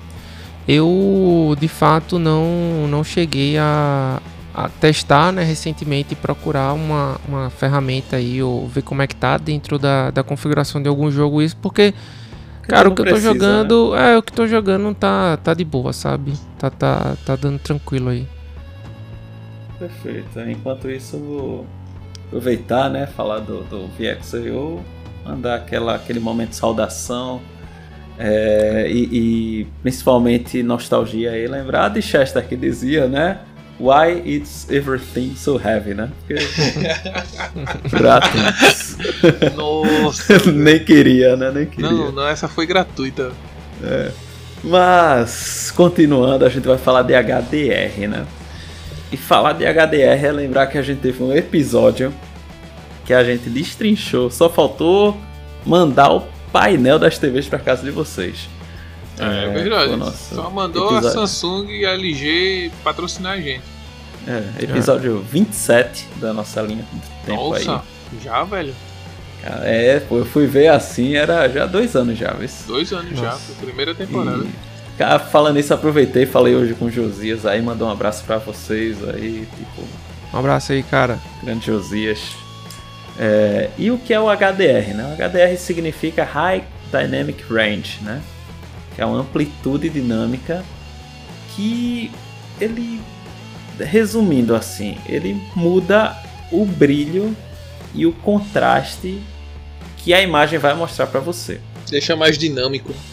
Ele é de uma forma dinâmica ele vai alterar. Então, se a imagem ela tinha uma certa, um certo contraste que não daria para definir muito bem é, você diferenciar né, os elementos que estão naquela imagem, quando ele joga o contraste e varia, então você consegue perceber bem o que é que uhum. está é, na frente, por exemplo, o que é que está num plano posterior né, nessa imagem. E isso ele altera brilho, contraste, cores e utilizando uma. É, um, vamos dizer, como é o nome que se diz? É um protocolo, de, de, tal forma que ele consegue formar uma imagem que fica mais agradável visualmente. Uhum. É, Cláudio, não sei se consegue falar mais aí, porque o, o, a gente tem até aqui falando que o Dolby Vision é um dos tipos, assim, né? Seria um Sim. tipo de HDR, não é isso? É, o Dolby Vision ele é um tipo de HDR, certo? Só que ele é patenteado pela Dub, ou seja, quem quiser utilizar essa ferramenta vai ter que pagar os royalties para a Dub, tanto quem uh, o input e output, digamos assim, o Xbox e a TV, né, pagam esse essa taxa, né, esse, esse pedágio aí, digamos assim. Porém, você tem um espectro de cor mais bem definido para a proposta do cara. Então imagine Fernando está desenvolvendo um jogo e ele pensa num, num tom de azul, né? sempre azul. Mas ele pensa num tom de azul para a cor da capa do personagem. Essa cor ela vai sofrer distorções ao longo do, do tempo, digamos assim. O painel que você está usando, o tipo de, de saída de cor que você está usando, se é RGB e tal. O Dub Vision ele vem para fidelizar aquela cor que, o, que ele pensou lá atrás. Então, basicamente é o, uma amplitude fidedigna da cor que foi pensada por quem está criando o conteúdo. Que massa, pô. Tiago, imagina se fizesse diferença. Como é que seria legal? Pois é, né? Cara, tanto é que, tanto é que aproveitando aqui, né, acho que a Amazon era a única que e a faz, última né? que não fazia nada com o Dub Vision. E os Anéis do Poder saiu com o Dub Vision e Dub Atmos para você calma. ver. Não é Anéis do Poder, não, Anéis de Poder. Tá bom, Anéis é, de Poder. É, ficou traduzido assim. É estranho, né? Mas tudo bem.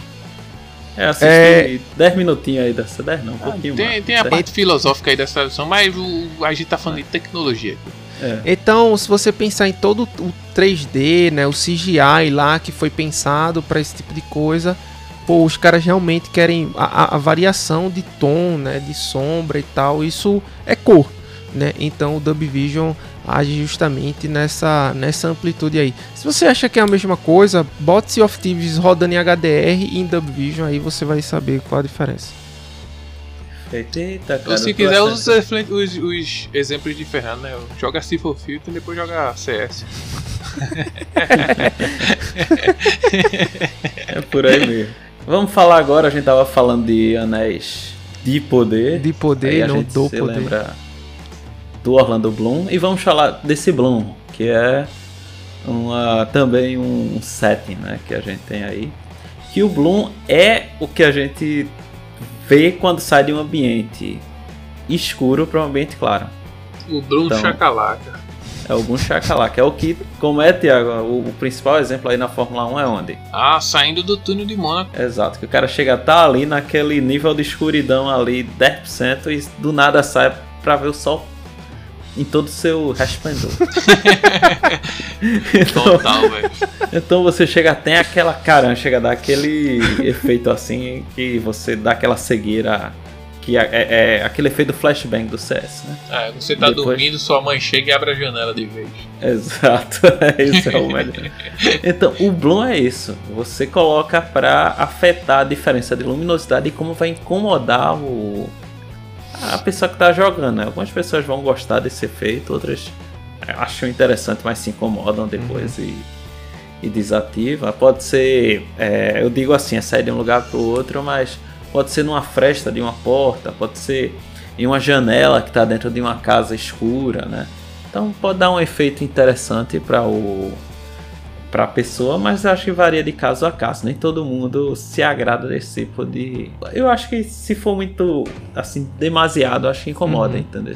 É que eu acho que eu nunca tive um PC para rodar a ponto de me incomodar, não. eu, gosto da, eu tô gostando da humildade. É, tá, tá humilde, o brother tá humilde.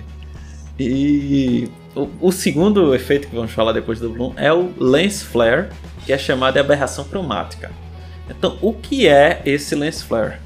É aquele efeito, vê só, que tu tá jogando em primeira pessoa e a luz ela é direcionada para você, só que você vê aquela refração. Então você vê como se fosse aquelas partículas de luz, aquele como se fosse um, os halos da difração da luz que você vai ver ali, halos de várias cores diferentes, né? Como se fosse. Uhum. É difícil, é mais, mais fácil vocês imaginarem do que necessariamente. É uns arco-íris circulares pequenininhos. Exato. Exato. Então, aqueles efeitos que você vai pegar é, em jogos de primeira pessoa, como por exemplo. Eu vou hipoteticamente assim, um jogo que você tá no espaço usando aquele capacete de astronauta. Então, obviamente você vai ver, né? Eu acho que jogos tipo é, Ace Combat, é, você passa por isso se você tá jogando em primeira pessoa ali, né? Uhum. Que vai dar aquele efeito, você vê os raios, né? Entrando ali no, no capacete, fazendo aquele, aquele efeito bonito. Então esse efeito é chamado de aberração cromática. Então não, não faz muita. assim, não pesa muito, sabe, no, uhum.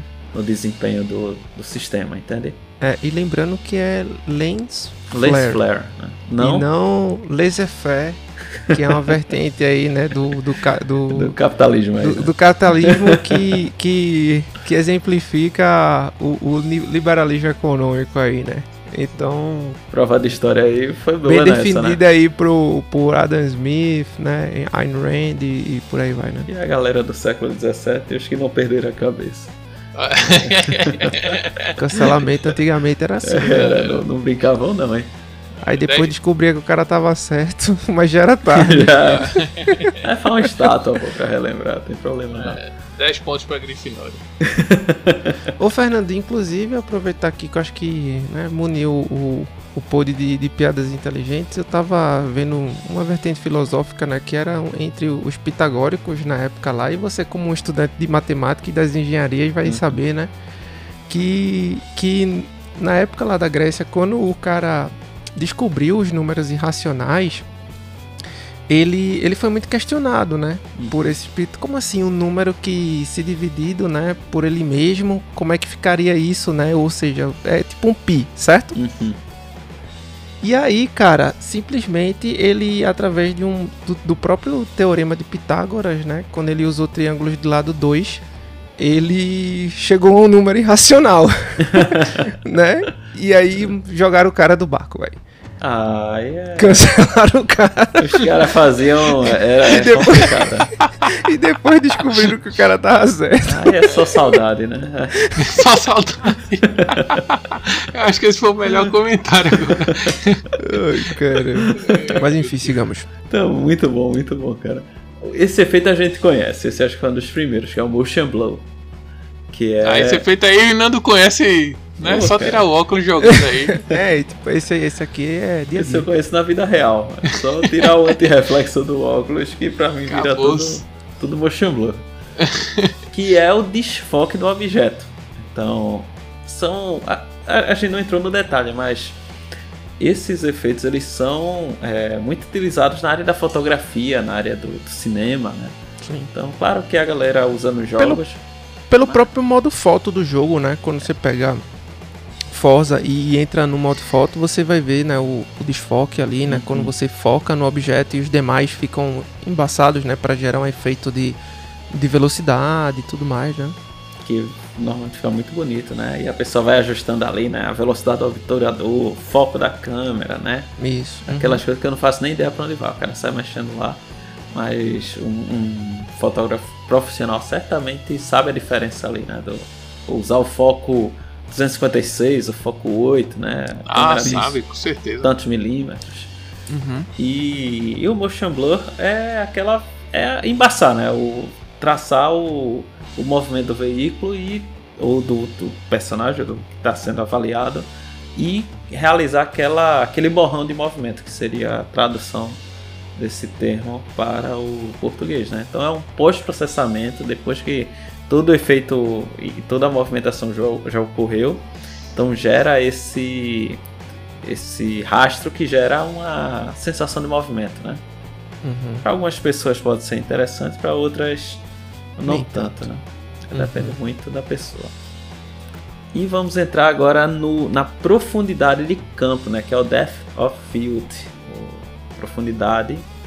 Que é o quanto, assim, tem dois, assim, que é o Draw Distance e tem esse que é Depth, depth of Field, né? Que é a profundidade do campo. O que é o Depth? Isso daqui eu posso até dizer que eu que eu entendo assim bem. Porque quando você tem um computador que não é tão potente, e isso é automático. Você não consegue ver com definição tudo até lá no final da tela, né?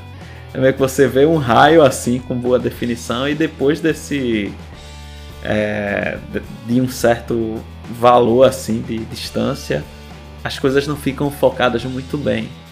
Elas ficam borradas, então você não vai conseguir olhar com definição os, os objetos que estão muito longe, né?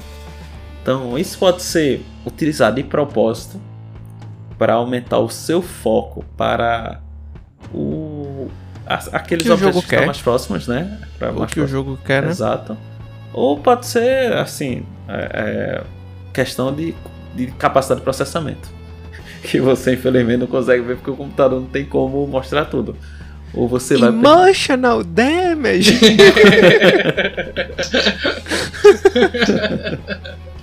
é assim mesmo. Total, velho. Total, total, isso aí. Então, eu coloquei aqui uma imagem que eu, ele traz um, um valor de FPS, como por exemplo, se ele tiver desativado em Rise of Tomb Raider, então na configuração que ele fez, né, então tava dando uns 50 FPS. Se você ativa esse para ficar assim, então vai dar uns 46, 47 FPS. Então tem uma queda, né? Uhum. Mesma coisa com Dying Light, a queda foi bem maior. Sim de uns 75 para uns 50 e pouco. Uhum. E com Crysis 2 foi ainda maior, que o jogo saiu de 90 para uns 80, 70 e pouco. Então afeta, né? Afeta. Sim. Afeta.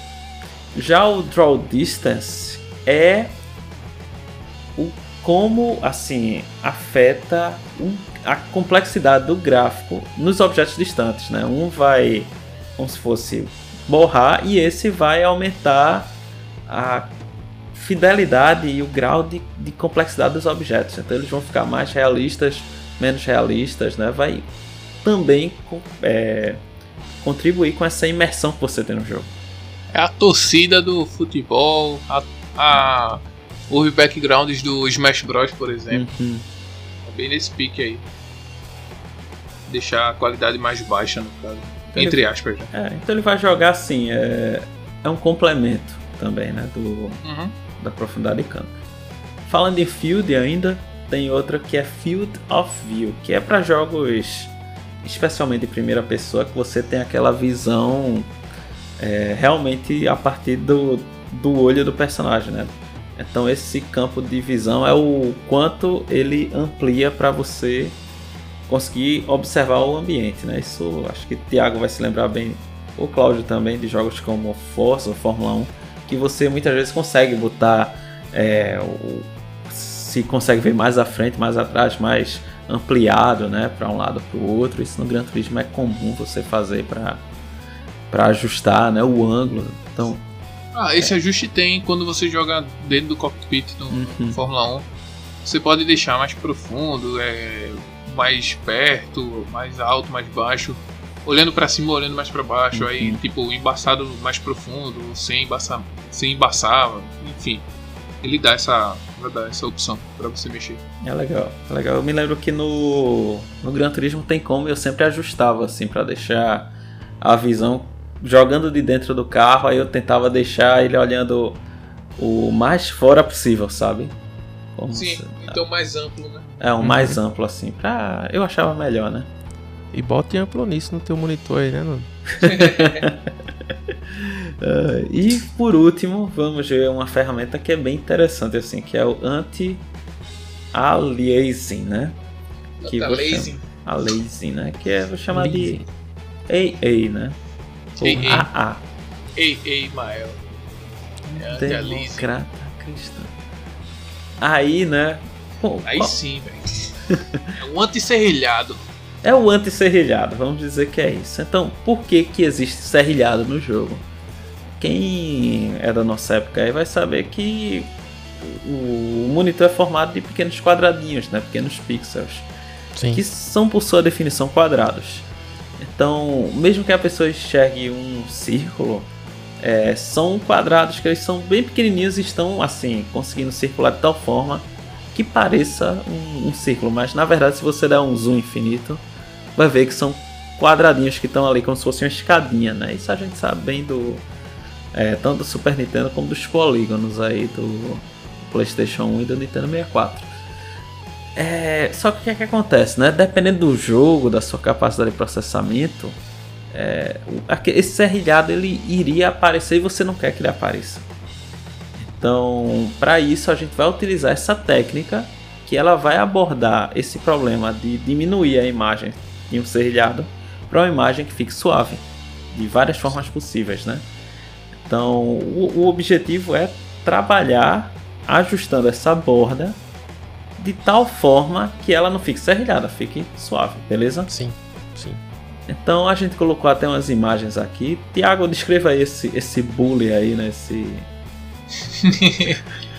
Enfim, imagine assim uma linha horizontal. Então na linha horizontal você vai ver a, a superfície lisa, exatamente lisa. Então quando você puxa um pouquinho para a diagonal, ela, ela começa com aquele serrilhado, ou seja, aqueles Sim. degraus. Sim. Então os degraus, enquanto mais um você dá. O uhum. anti-aliasing ele dá uma embaçada, ele embaça, entre aspas, essas bordas, criando o, o, uma, uma ilusão ou uma sensação para você que o, essa superfície lisa assim que se inclina continua lisa, sem, sem deixar essa sensação de serrilhado, essa faca de dentes. Uhum. Sim. Cara, acho que o grande problema são, são formas circulares e diagonais, né? Dentro do, da composição de imagem que a gente tem hoje, né? Então, se você é, pensar num, numa casa, né, as paredes seriam a parte mais tranquila, mas quando você vai para um telhado, já complica, né? Uhum. Quando você vai para um a diagonal de um vidro, enfim, e por aí vai. E aqui é, é onde justamente o pixel entra, né? Porque, como o Fernando bem falou, é, você vai dando, vai aproximando, aproximando a ponto que você vai vendo esse serrilhado. Só que quando você tem uma densidade de pixels muito grande, como é o caso do 4K, há tanto pixel ali que parece que é curvo o negócio mesmo, uhum. sabe? E é nesse momento que o que o o AA, né, anti-aliasing, sei lá como é que se pronuncia, eu falava aliasing, mas não, não é assim não. É, eu esse anti também. e, e, não é aliasing não.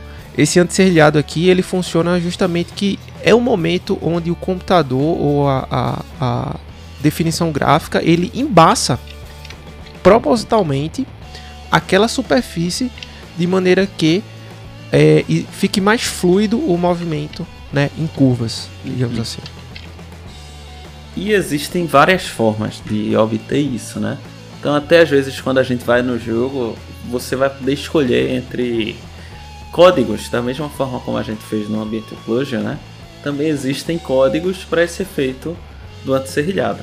Então, assim, ó, falando antisserrilhado, a pronúncia é anti-aliased. Perfeito. É, anti-alised. Anti-alisada, né? É isso aí. Só pensar em alisar. E, e assim, né? O primeiro, que é o mais simples, é o super sampling, né? Então, super sampling anti-aliasing, né? Uhum. Que no caso a gente abrevia para SS, né? Do Special. É, do Esquadrão Secreto, Super Secreto.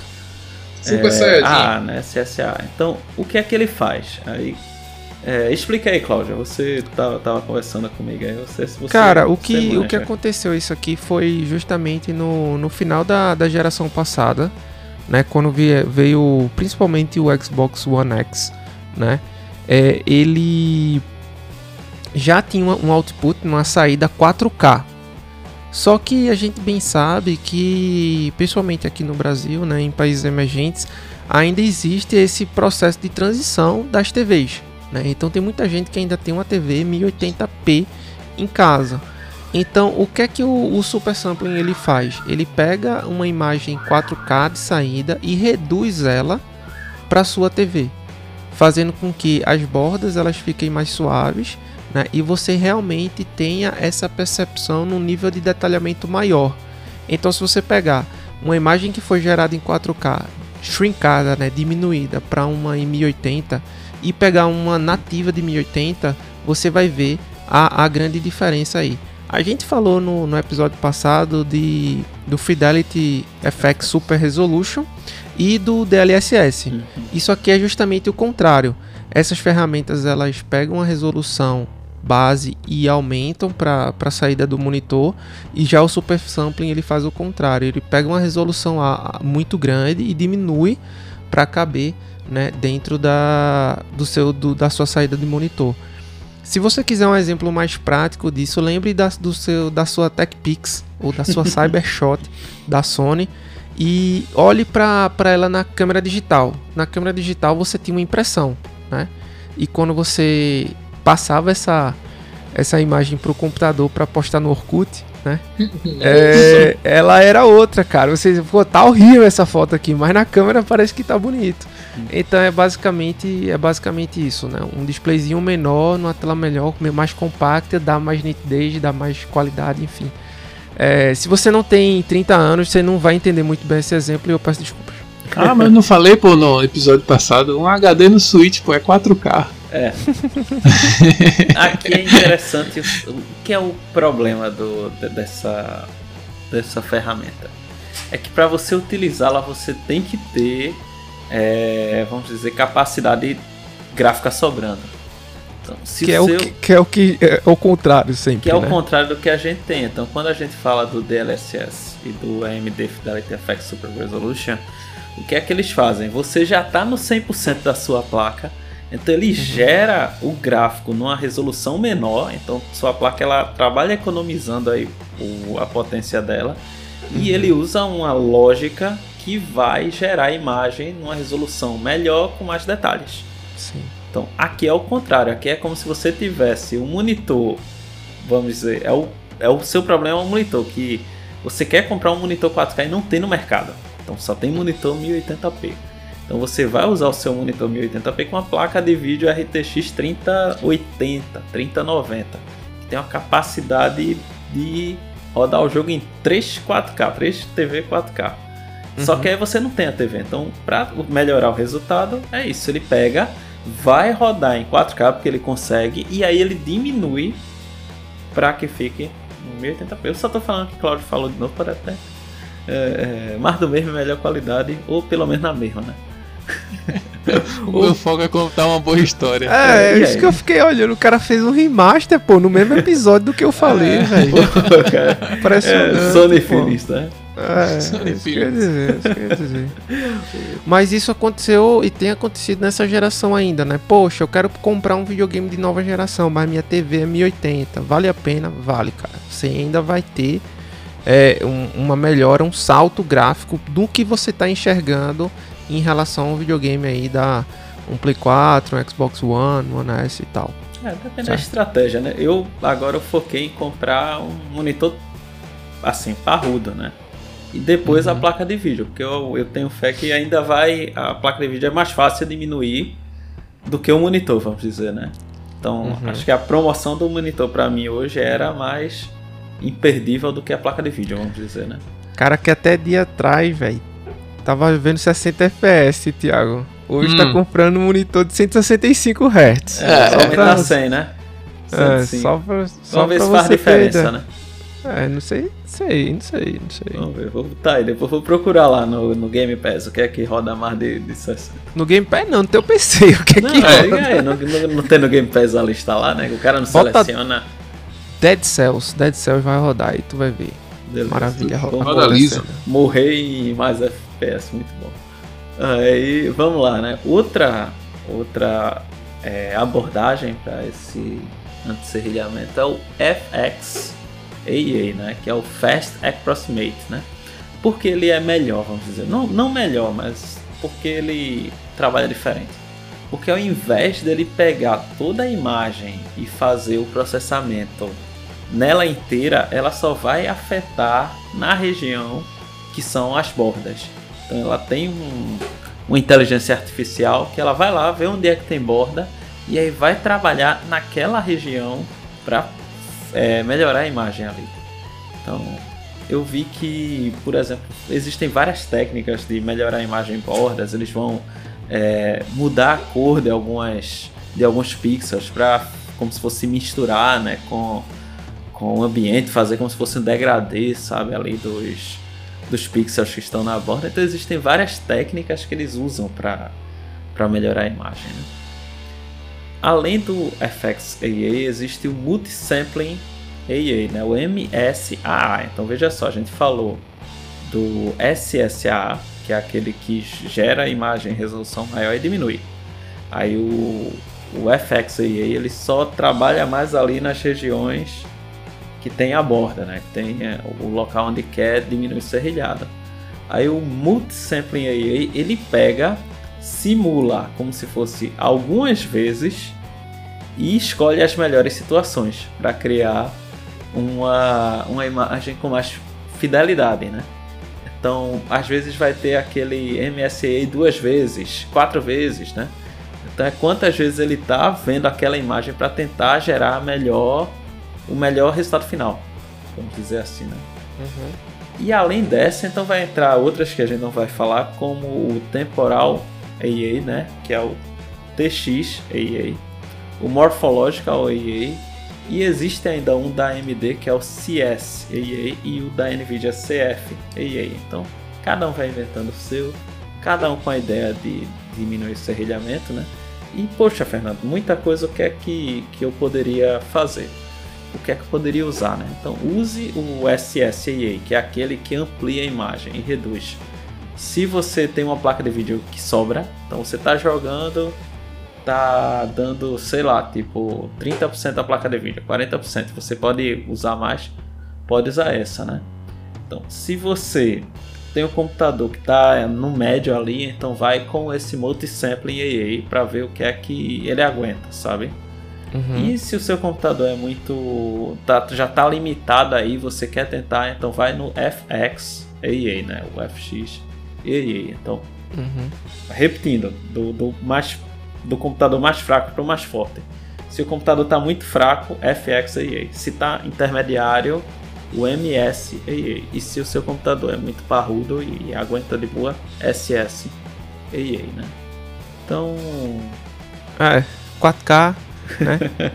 120 FPS. Não, assim, só pra, só pra né, relembrar, assim, a gente foi do digamos assim, da, da parte mais importante até a perfumaria do. Porque se você pegar essa parte de super sampling, diagonal e tal, cara, isso já é. Já é a perfumaria, tá? Uhum. Já é a perfumaria. Se você tá trazendo aí uma boa textura, né, uma boa resolução, acho que resolução é o mais pesado, mas é de onde a partida ela é maior, impacta mais, né? Resolução, textura e aí você vai para sombra e tal, e vai seguindo, seguindo essa, essa trilha. É, aqui já é a cereja, a perfumaria, tá? Então, talvez isso aqui, principalmente se você já tiver uma resolução muito alta, como é do 4K, é, e a quantidade de pixels justamente dessas diagonais onde o, o super sampling e, e demais features vão impactar, é menor. Então, foque aí no, nas, no que, que é mais prioritário e vá, como o Fernando falou, vendo aí o que se adequa mais à sua configuração.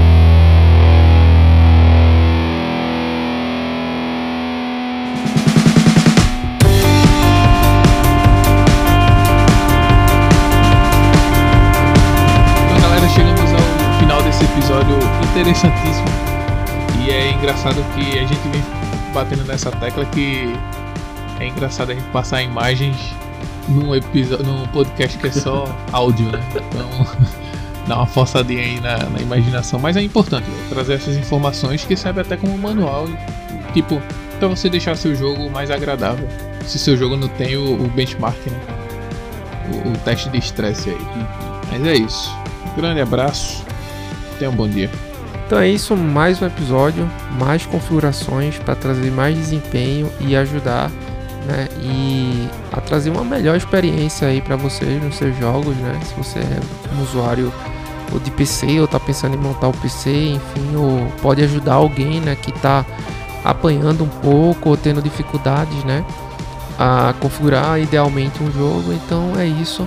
Né? Se você quiser um lugar, um catálogo interessante para testar né, esses jogos e fazer essas alterações que a gente citou aqui, o Game Pass é um bom lugar para você partir. Então é isso aí, eu fico aqui e até a próxima. O interessante do Game Pass é que ele já disse se o jogo vai ser interessante no seu PC é, ou não. O que a gente, o que a gente, como, cara, eu e Fernando bater nessa tecla, pô. porque o aplicativo é ruim hoje. Tá? O aplicativo do Game Pass PC eu acho ele ruim hoje. Mas ele é melhor do que ele era dois anos atrás, quando a gente começou a falar. Ali era péssimo. Ali é, meu Deus do céu. Então, cara, hoje você ter esse tipo de, de coisa, né? De espelhinho já, né? Já pra dizer assim, dar um, um, preview do jogo, é, eu acho interessante, sabe? É bem legal. Perfeito. É, com certeza. Pronto, galera. Lá no mês de fevereiro de 2021, a gente fez o nosso episódio 43, que a gente tratou assim como montar o seu PC, né? Então, de lá pra cá Caramba, a gente vem. Primeira temporada ainda, velho. É, cara. E de lá a gente vem aí fomentando essa conversa, trazendo curiosidades. Espero que vocês tenham gostado. A gente faz com muito carinho. Um grande abraço e até mais.